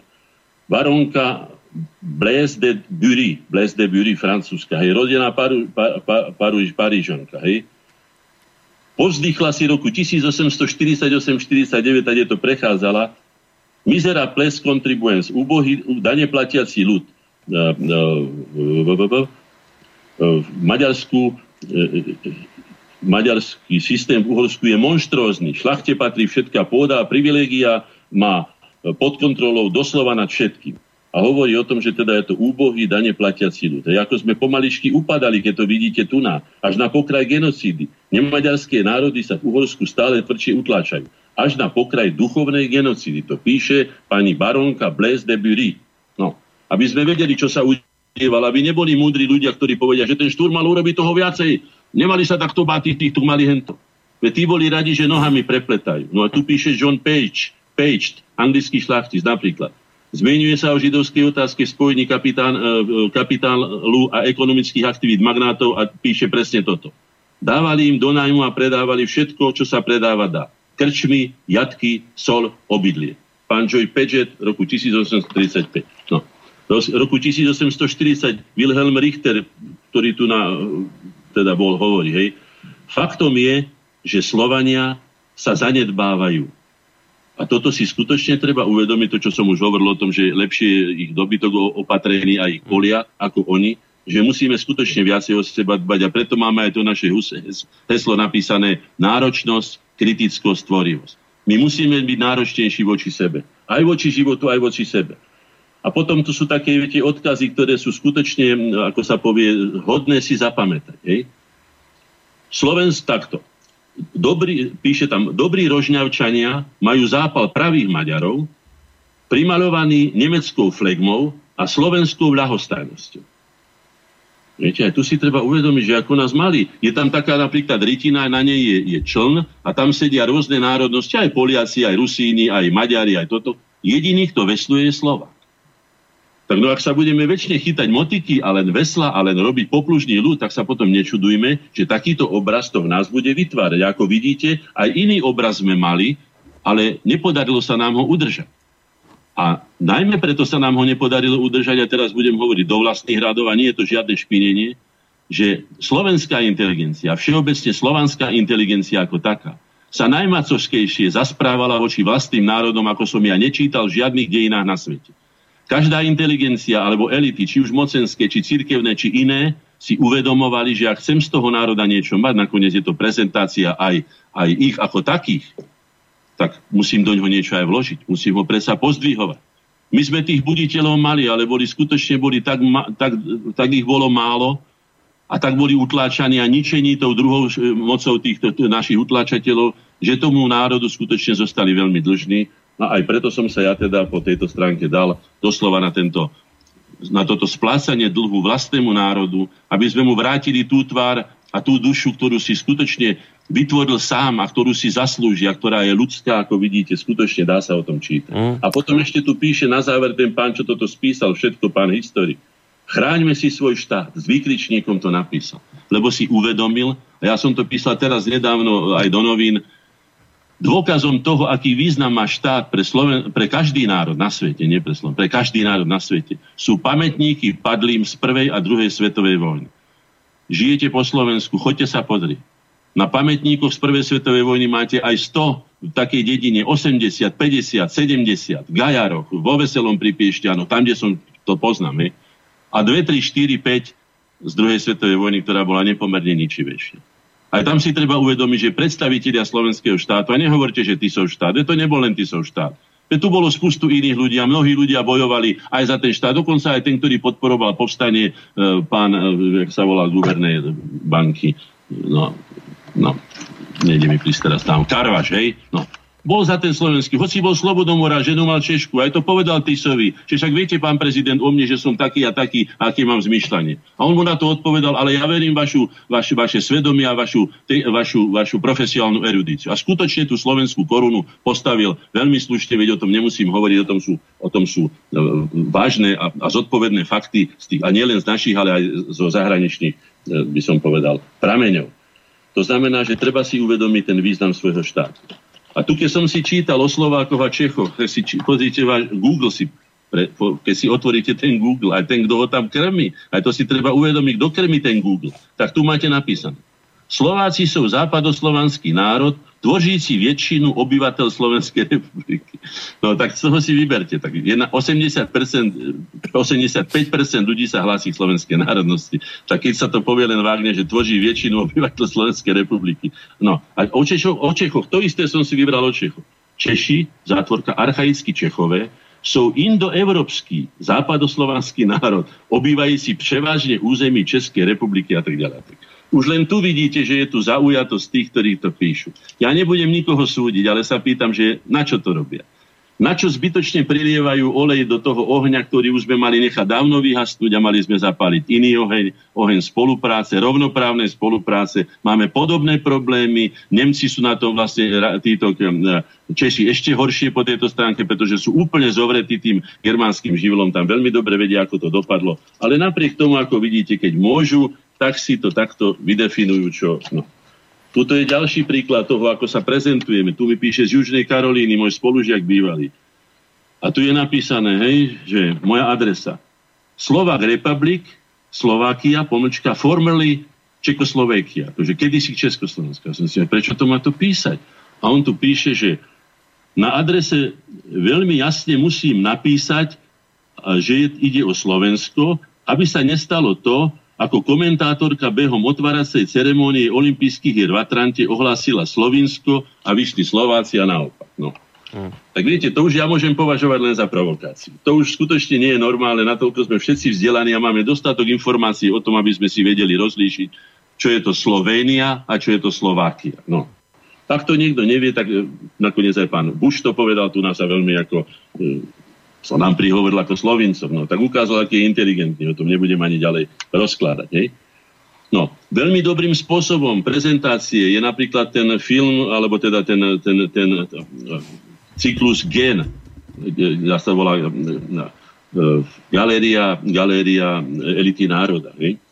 A pozeral som si, že 193 dielov majú Česi, neviem koľko máme my, ale myslím, neviem, či máme 60-50. Dobre, začína Havlom, kardinálom Blkom, e, Kocábom, Malým, Tigridom, Václavom Fischerom, známa skrachovaná, niekoľko razy skrachovaná táto agentúra turistická, Arnoš Lustík, Schwarzenberg, Havlová, Komárek. No tak vidíte, oni si predstavujú svojich ľudí a nemyslím si, že by všetci boli až takými veľkými génmi, ako sú, ale oni to robia.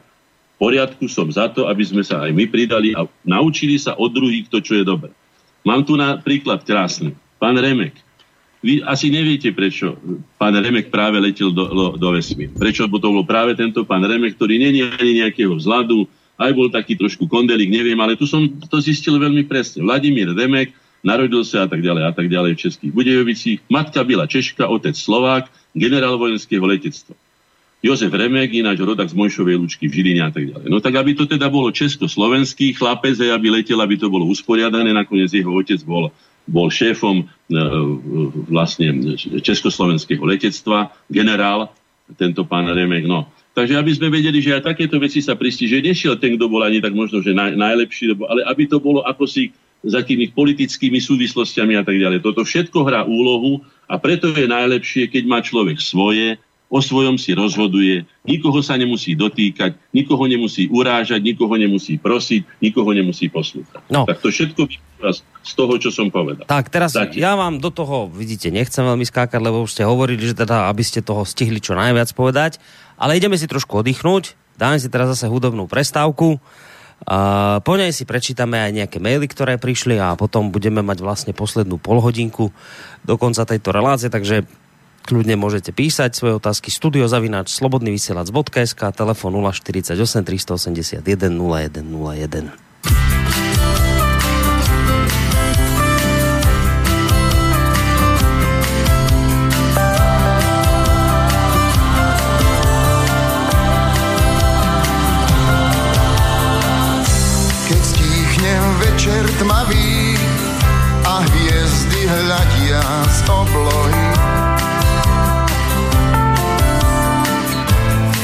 stráví srdce vraví, tma sa ti prestrie pod nohy.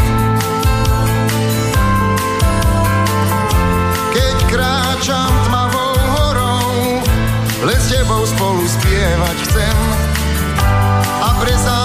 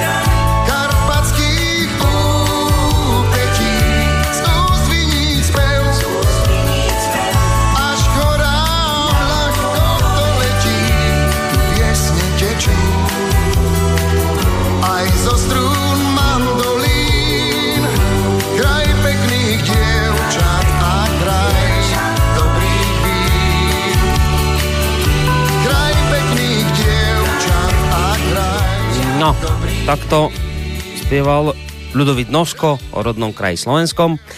Inak o ňom spieva, respektíve hovorí dnes, ale v podobnom duchu William Hornáček, akademický maliar, ktorý je pravidelným hosťom relácie e, Slovenské korene, ktoré v tejto chvíli počúvate. Ja som spomínal, že tú záverečnú polhodinku otvoríme vašimi mailami, teraz ich prečítam viacej, aby sme trošku z nich, aby sa z nich minulo.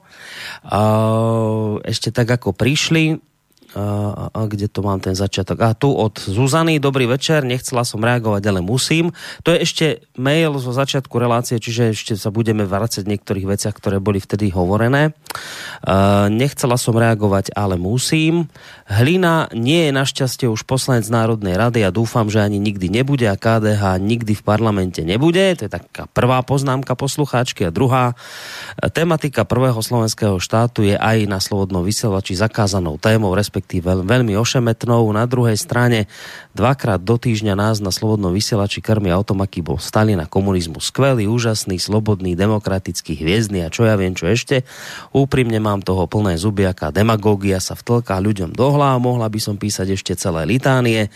Stačila mi komunistická demagógia počas komunizmu, teraz ju tam mám znova VSV. Prečo nemôže byť relácia korene dvakrát do mesiaca, aspoň aj takto nevyváži tie komunistické keci. Takže to je prvý mail. Môžete hneď aj reagovať, ak chcete, alebo dám aj ďalší a potom dáte tak súhrne nejakú reakciu. No, vidíte čo, pán Koroni, takto sa, nie že musíme, ale navrhujem. Keďže ja tu mám ani nie tretinu toho vyčerpaného, čo som chcel, a ja som chcel len teda aspoň udržať tú, tú, tú chrbticu toho, toho programu nášho, aby som povedal. Teraz som hovoril o tom, čo o nás písali cudzi. Bolo by dobre, keby som prečítal, citoval o tom, čo o nás hovoria súčasní naši ľudia, ako sa prezentujú. A pokúsim sa to zavrieť aspoň niečím, čo by malo zmysel ako na záver. Neviem, či mi to vyjde, ale musím teda, ako sa povie, šturmovať, lebo každá z týchto tém, pán eh, Korony, keďže ja som patrí medzi zodpovedných ľudí, ja nemôžem potom preplávať ako po, po trblietajúcej sa hladine. Tu ide o našu podstatu, totiž ak my stratíme svoju identitu, ak stratíme sebavedomie, my nemôžeme byť úspešní.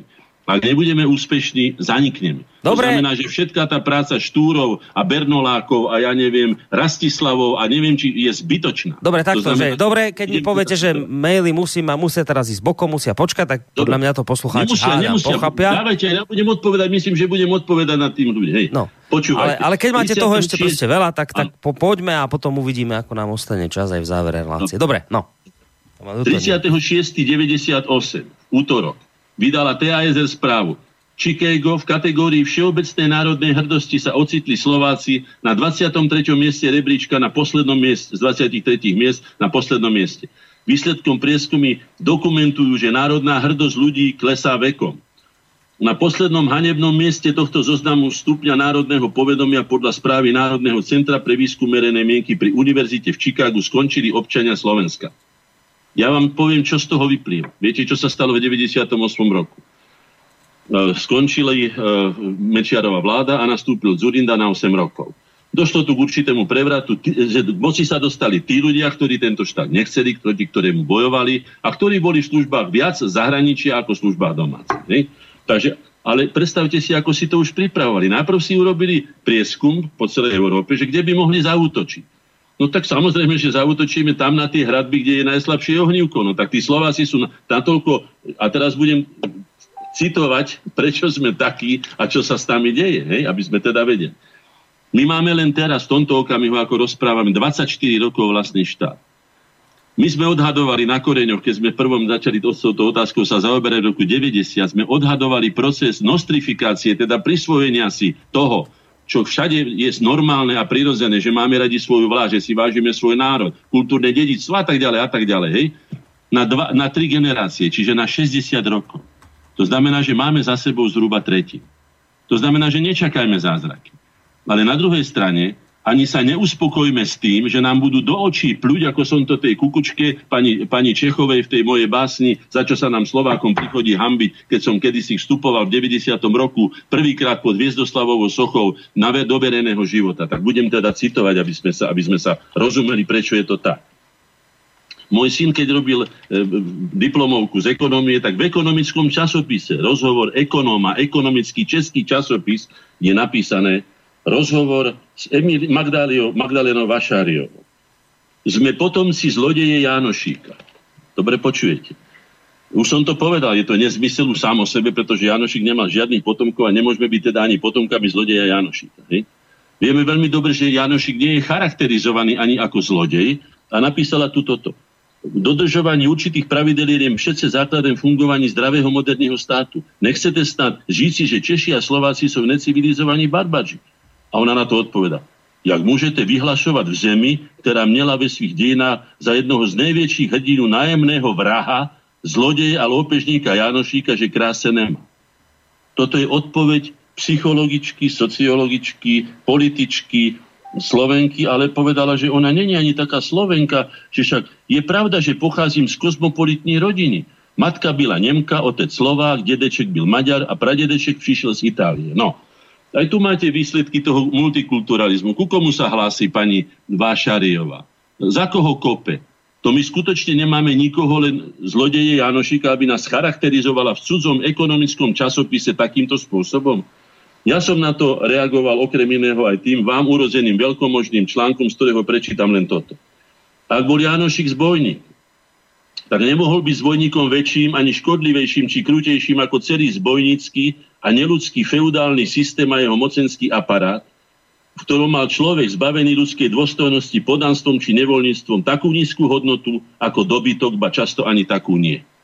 Všetci tí králi, baróni, e, ja neviem čo všetko, to, to boli všetko nepomerne väčší zlodeji ako ten Janošik, ktorý len čas toho, čo nazdierali a nastrahali z toho úbohého ľudu, ktorý, ako som vám čítal, čo povedali tí zahraniční cestovatelia, už vyzeral biednejšie ako ten dobytok tak čo chcú vlastne? On sa vzoprel tomu, vieme veľmi dobre, že to bol vojak Rákociho armády. Keď zistili, že aj Rákoci, ako pán Šlachtic, je taký istý podvodník, ako, ako je aj pán Král, aj pán Habsburg a ďalší, a že každý len zdiera ten národ, tak utiekol aj odtiaľ. No a keďže bol teda už mimo zákonu, tak sa živil, ako sa vládal živý. A nedokázali mu ani jednu vraždu, nie že ešte nájomný vrah pre Krista pána. A to, čo vieme, veď preto sa stal legendou, že bol známy tým, a o tom sú aj zápisnice, veď jeho obhajcom bol, myslím, že gemerský e, podžupan ho obhajoval a žiadal pre ňa aj milosť, že bol teda veľmi ľudský a že teda ľuďom požičával aj bez toho, že by pýtal vôbec nejaké úroky, alebo dokonca len tak a pomáhal ľuďom, koľko mohol. Preto sa stal z neho legenda. A toto nám idú vyhazovať na oči. No. A poviem vám, keď som pritom hľadal ešte povahu tých Mohamedánov, to je taká náhoda, že do toho vložím. Počúvať. Efendi Evlia Čelebi, hoci bol muezin, to znamená vojenský duchovný, rád sa zúčastňoval rabovačie. Neveriaci, ďauri, to píše on, sú v mojich očiach nyní ľudia. Lúpežné výpravy robil zo zvláštnej radosť a páliť a ničiť mu spôsobilo radosť. Dobre počujete, muezín, vojenský duchovný. Najcennejším lúpom boli mladé ženy a krásni chlapci a o našej krajine píše. Istý kraj, ktorý volajú slovenskou krajinou. Bože daj, aby padol do ruky do islamských rúk. No.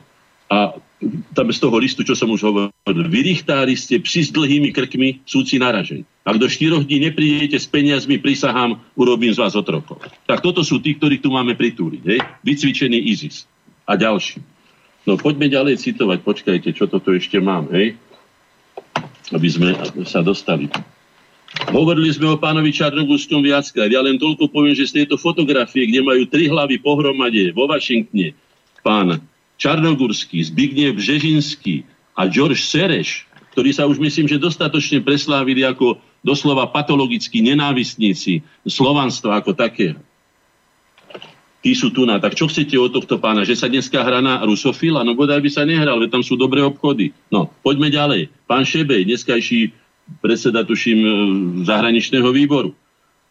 26.2.98 e, v striptízovom nočnom bare e, v Bratislave okrem iného povedal toto. My elita to chápeme, ale tých ostatných 5 miliónov idiotov nie. Už tak Slovákov považuje tento pán za 5 miliónov idiotov. Tuto máme pána Feldeka, hej, sprznenie slovenského znaku. Poznáme slovenský znak trojkríž, teda, prepačte, trojvršiena a biely dvojkríž hej, na červenom pozadí. Ja som báseň o ňom napísal, že vlastne tento znak biely ako čistota a modrý ako nádej je na tom krvavom, našou krvou našich predkov e, pomalovanom, pokrvavenom pozadí našich dejín celých. Hej sprznený je tu na tak, ako sa mužský pohľavný úd pchá medzi ženský a tak ďalej a tak ďalej. Toto, to, takto nás prezentujú. Tuto ďalšia anketa. kto je černou ovcou, kto je čiernou ovcou, hej, Svetopluk na prvom mieste, potom e, Jan Literát, Jura Janošik, Alžbeta Bátorieva, neviem prečo Alžbetu Bátorievu rátajú do našich dejín. Ona tu síce robila tie svoje svinstva, ale nemá slovenskej krvi ani kvapku. Poďme ďalej. Poďme ďalej. Ja si tiež myslím, že pán Jakubisko, keď natočil ten podľa mňa teda veľmi priemerný film, ktorý mal byť akýmsi trhákom a LRŽ Bótory, hej, že mohol radšej natočiť Pribinu, o, o ňom nemáme nič. Mohol natočiť Rastislava, alebo Svetopluka, alebo ja už neviem, už máme, alebo mohol natočiť Adama Františka Kolára, prvého radca Márie Terezie, alebo ja neviem, Mateja Bela a mnohých ľudí, nebudem ani hovoriť. Ale no. Pozrime si na pani Vašarievu, Lasicu, ako ja ho volám. Hej? Politici by mali ísť proti väčšine národa a chcú byť pred, pred históriu štátnikmi. No tak toto je nesmierne demokratická zásada. To vám môžem teda povedať. Myslím, že tú moju iróniu z toho chápete. Hej? To, čo som ja naopak hovoril, že politici by nemali nikomu diktovať, ani väčšine, ani menšine, ale mali by mať ruku na tepe národa. A nie vládnuť, ale slúžiť národu. To sú dva články, ktoré som napísal. Treba mať ruku na tepe národa, nie vládnuť, ale slúžiť národu a ona povie, že mali by byť proti väčšine národa, ak sú byť pre históriu štátnikov. Ďakujem pekne za takých štátnikov. Tu je ďalšia štátnička. Pani Radičová, pravdepodobne nová kandidátka už prichystávaná na západe na, na kandidátku na prezidentku. Citujem, Slovensko prinieslo korupciu do Európskej únie. No ja si myslím, že stačí sa na pána Junkersa pozrieť toho alkoholika a kde robil a v akých peniazoch išiel a prečo je Luxembursko také, také také najbohatší, myslím, že má najvyššiu životnú úroveň. No, asi preto, že je to práčka špinavých peniazí. Poďme ďalej. Náš obľúbenec Fedor Gála. Maďari na Slovensku sú lepší ako slovenská väčšina, pretože to majú ťažšie uplatniť sa v inakšej väčšine. No je to veľmi krkolomný, ale myslím, že z toho vyplýva jednoznačne, že čokoľvek na svete, len aby to neboli Slováci. Obvidil nás akéhosi antisemitizmu, hoci ja som ani netušil, že on je Žid. Veď to nemajú ľudia napísané na čele. Ale keď nás začal mlátiť tým a rozprávať hlúposti, že sa narodil v krabici od topánok, no, kde si k nejakom koncentračnom tábore. Prosím vás, ja mám desiatku nohu, ale myslím, že to je 40, koľko si, či 35, ja už neviem, skratka, to není veľa. Tam sa dieťa nemôže narodiť, to sú nezmysly. To nech rozpráva niekomu tomu, kto... kto no. Poďme ďalej. Náš veľký, veľký eurokomisár Maroš Ševčovič, súčasný. Dobre počúvajte, čo, čo povedal. To, že mladí cítia skôr národne ako európsky, je problém, s ktorým bojujú viaceré členské krajiny EÚ. To je presne o tom, čo som povedal. Niekto bojuje proti prírodzenosti, ak niekto mne bude po- rozprávať, že ja mám radšej mať mamu, ktorú som v živote nevidel, ktorá má ako napríklad aj v tej, v, tom, v tej mnichovskej zrade, alebo aj v tej viedenskej arbitráži, alebo inde hodila cez plot, alebo nakoniec pri pomoci tým, tým proti Turkom, tým, tým chlapcom alebo tým mužom z Kremnice a z Bystrice, keď ich nechali tam pobyť v Habsburgovci, ktorí e, sa, sa opíjali tam a, a holdovali vo Viedni a kašľali na to na nás. Čo tá Európa? Nebola náhodou viacej razy macochov ako materov?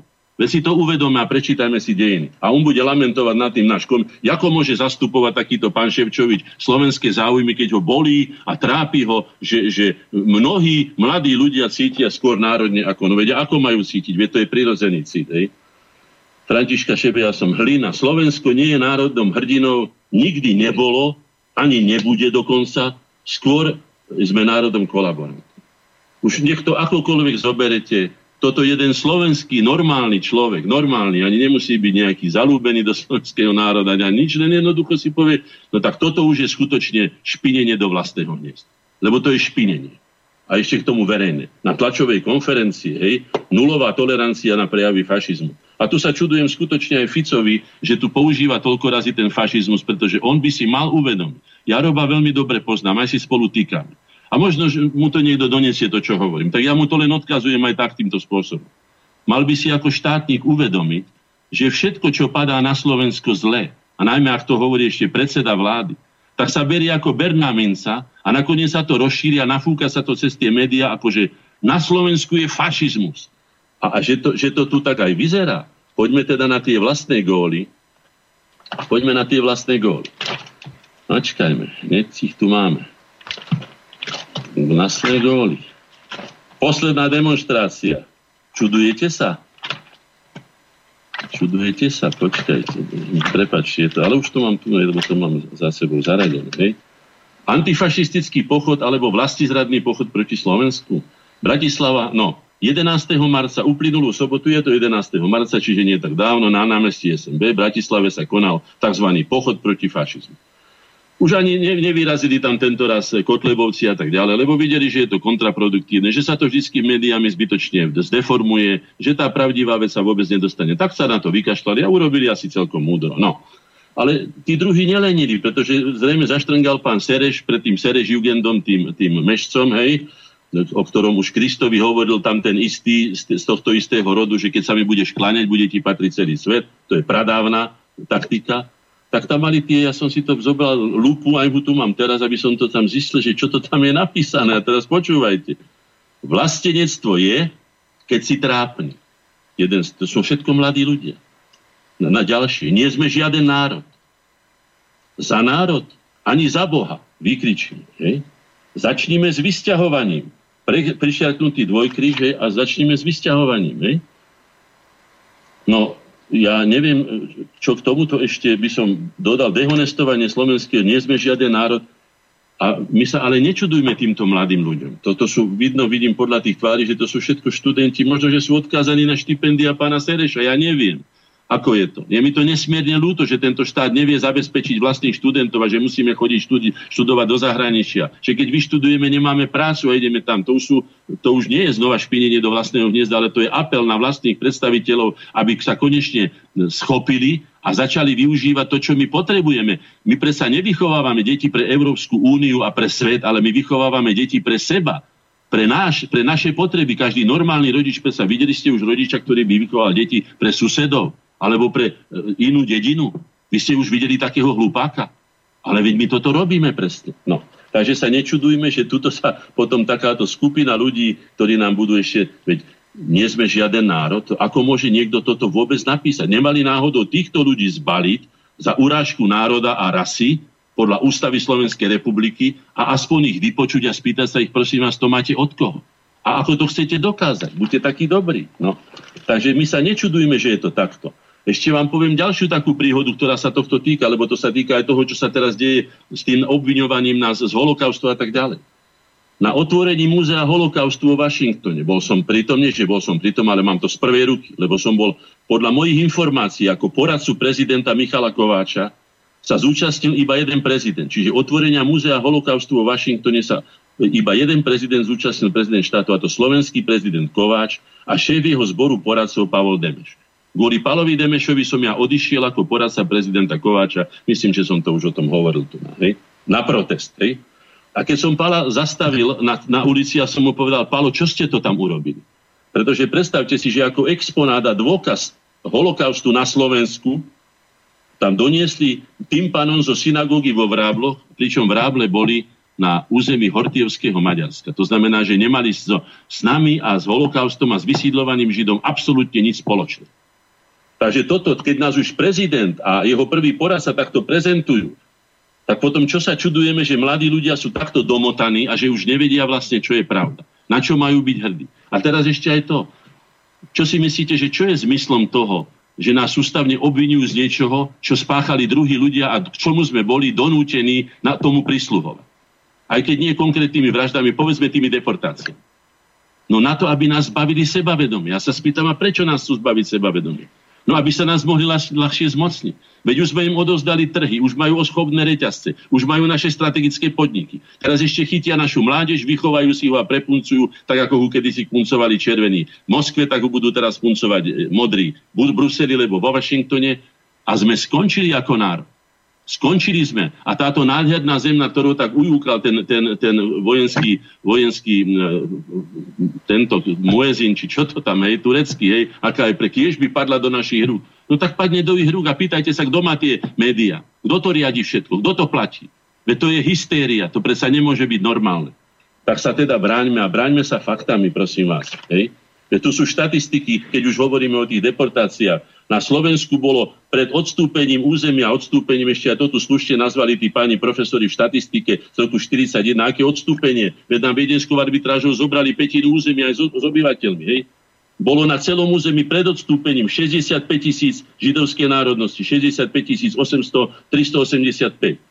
Terajší stav z 15. decembra 40, čiže pred deportáciami, na Slovensku žilo 37 517 Židov. Tak ako ich mohlo byť 70, ako povedal pán Krajniak, deportovaných? Tak prečo si hážeme na hlavu to, čo nie je pravda?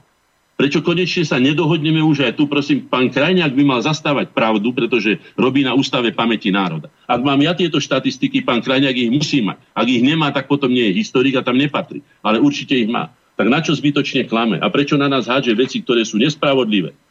No. Takže treba si uvedomiť, čo je pravda a čo pravda nie. My sme sa predsa ospravedlnili, urobili sme, čo sa dá. Sa pýtam, kto sa kedy Slovákom ospravedlnil? Pán Koroni, počuli ste, že by sa nám niekto niekedy ospravedlnil? Myslím, že niečo zablabotal pán Gorbačov tam ohľadom 68. roku. No, to je všetko, čo som ja počul. Ale nikto iný, žiadny z tých kolonizátorov, žiadnych tých uzurpátorov, okupátorov, nik, nikto, nikto je, ani jediný tak potom nepoď. A ešte vám poviem poslednú vec, to hádam ešte stihneme. Pozrite sa, kopnem si aj do, do Radošinského naivného divadla. Ja som to povedal osobne Štepkovi. Hej. Pán Štepka, ja viem, prečo ste takí obľúbení v Čechách. Pretože to, čo vy robíte zo Slovákov, že ešte aj Štefánik je tam na hlavu padnutý a všetci, čo sú tam, sú pritrubnutí, sú pripití, robia hlúposti také, ako normálni ľudia nerobia, no tak na tom sa dá dobre síce zasmiať, ale potom z toho vyplynú také veci, že poisťovacia spoločnosť, ktorá tu robila robila reklamu, reklamný pútač RV poisťovne akciová spoločnosť pretlačila formuláre ako vzory, viete na aké mená? Joško Púčik a Maco Mlieč. Každý, kto pozná slovenskú literatúru, vie, že tieto mená symbolizujú vlastnosti, ktoré rozhodne neslúžia k úcti. Ide o ustalený obraz Slováka ako pokorného služobnička alebo mentálne zaostalého ubožiaka. A my sa čudujeme RV poisťovni, keď naši vlastní ľudia toto sypú do sveta a, a medzi našu mládež takéto hanebné klamstvá a podvody. No. Takže toto, aké je poučenie z toho všetkého? Máme dostatok vlastných skúseností, máme dostatok dokumentov, aby sme sa skutočne bráni. Ja sa pýtam, čo robí Slovenská akadémia, ktorá sa tejto témy ani len neodváži dotknúť. A keď sa je dotkne, tak pritakáva, tak ako pán Krajňák alebo pán iný, pritakáva e, e, house numerám, ktoré sa nikdy neodohrali a ktoré skutočne nie sú pravdivé. Hej. Takže použme sa už na tom. Za tých 24 rokov, čo tu žijeme, by sme si mali uvedomiť, že naši jediní priatelia sú naša vlastná hlava, naša národná skúsenosť, naše národné historické dedictvo a naše dve ruky, Dve nohy je naše zdravé telo. Ak si toto zachováme, zachováme si aj svoju ľudskú dôstojnosť a budeme skutočnými partnermi, rovnoprávnymi partnermi a nie služobníkmi, ktorí si sypú cudzí popol na hlavu a máčajú sa v cudzej krvi, ktorú oni nespáchali. No to a ja túto reláciu uzavriem, lebo to ešte stihnem prečítať maily, ktoré nie sú tam otázky, skôr také konštatovania. Uh, ktoré píše napríklad tuto Jaro. Chcel by som sa poďakovať Slobodnému vysielaču, že dáva priestor aj múdrosti tých intelektuálnych budov už mám plné zuby, klobúk dolu pred dnešným hostom. Ďalší mail uh, píše Bráňo, uh, túto reláciu by mali počúvať už deťurence počnúc v škôlke a končiac v obecných rozhlasoch našich dedín a miest, ostatní občania Slovenska. Ja sľubujem, že spravím tejto relácii reklamu ako hrom a samozrejme Chcem sa poďakovať pánovi Vilkovi Horňáčkovi a samozrejme aj tebe za neskutočne dobrú reláciu, tak ďakujeme veľmi pekne. A ešte jeden pridám od Františka. Srdečne vás pozdravujem, pán Hornáček. Štúr by vám zatlieskal, teraz vám úprimne a z úctou tlieskame my, roduverní Slováci. Bars by boli uh, takých národovcov, ako ste vy, aspoň 3 milióny. Ďakujeme vám pán Koroni, že dávate takýmto osobnostiam, ako je pán Hornáček, priestor. Mhm. Držte sa, pekný večer vám obom praje, František. Tak takýmito v podstate peknými, pozitívnymi mailami sa môžeme rozlúčiť na dnes lebo pozerám, Môžem že... ešte povedať posledné Jasné, slovo, jasné, to ešte stíhate kľudne, môžete. A potom Dobre, si dáme pesničku ako, ako to prvé a prvoradé z hľadiska ľudskej dôstojnosti, pretože to je jedna z najväčších hodnot života. Ak nebudeme mať ľudskú dôstojnosť, tak skutočne nestojíme za nič, ani ten život nie je nič hodné tak musíme sa prestať správať aj predstavovať v duchu zastaralých stereotypov, o ktorých som hovoril, ako usilovní služobníci, verní ochrancovia svojich pánov alebo pospolití pracujúci.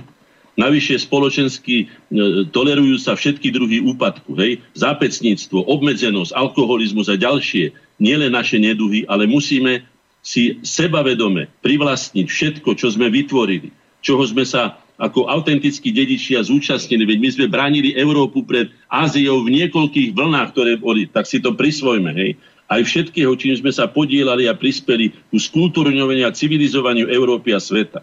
Sme národom tvorcov, zmierme sa s tým, je to nádherné, tak ako včela. Prečo by sa včela mala hambiť za to, že je tvorca, že, není, že nie je sršeň, ktorý ničí, ktorý zabíja. My sme není sršní, to je pravda. Sme včeli, tak sa správajme tak, ale potom si privlastňujeme tie vlastnosti, ktoré nám patria a myslím, že získame úctu aj u druhých ľudí týmto spôsobom, vlastnou tvárou, vlastnou dušou a vlastnými prínosmi do svetovej kultúry a civilizácie. To robme. To je naše východisko. A toto boli aj záverečné slova našej dnešnej relácie v podobe Viliama Hornáčka, predsedu Združení slovenskej inteligencie Korenia Slovakia Plus. Ja vám veľmi pekne ďakujem na dnes, majte sa pekne do počutia do počutia. Na budúce, keď chcete, môžeme hovoriť o tom, čo je to štátna reprezentácia, ako vyzerá hlavné mesto Slovenskej republiky. Ak vás to zaujíma, som ochotný si to pripraviť. Dobre, dáme, uvidíme. Zistite tu svojich poslucháčov a ja som ochotný potom. Možno Dobre. nám aj poslucháči napíšu. V každom prípade majte sa pekne do počutia. E, to bol teda akademický maliar William Hornáček. Pekný zvyšok večera vám praje Boris Koroni. Táto relácia vznikla za podpory dobrovoľných príspevkov našich poslucháčov. I ty sa k ním môžeš pridať. Viac informácií nájdeš na www.slobodnyvysielac.sk Ďakujeme.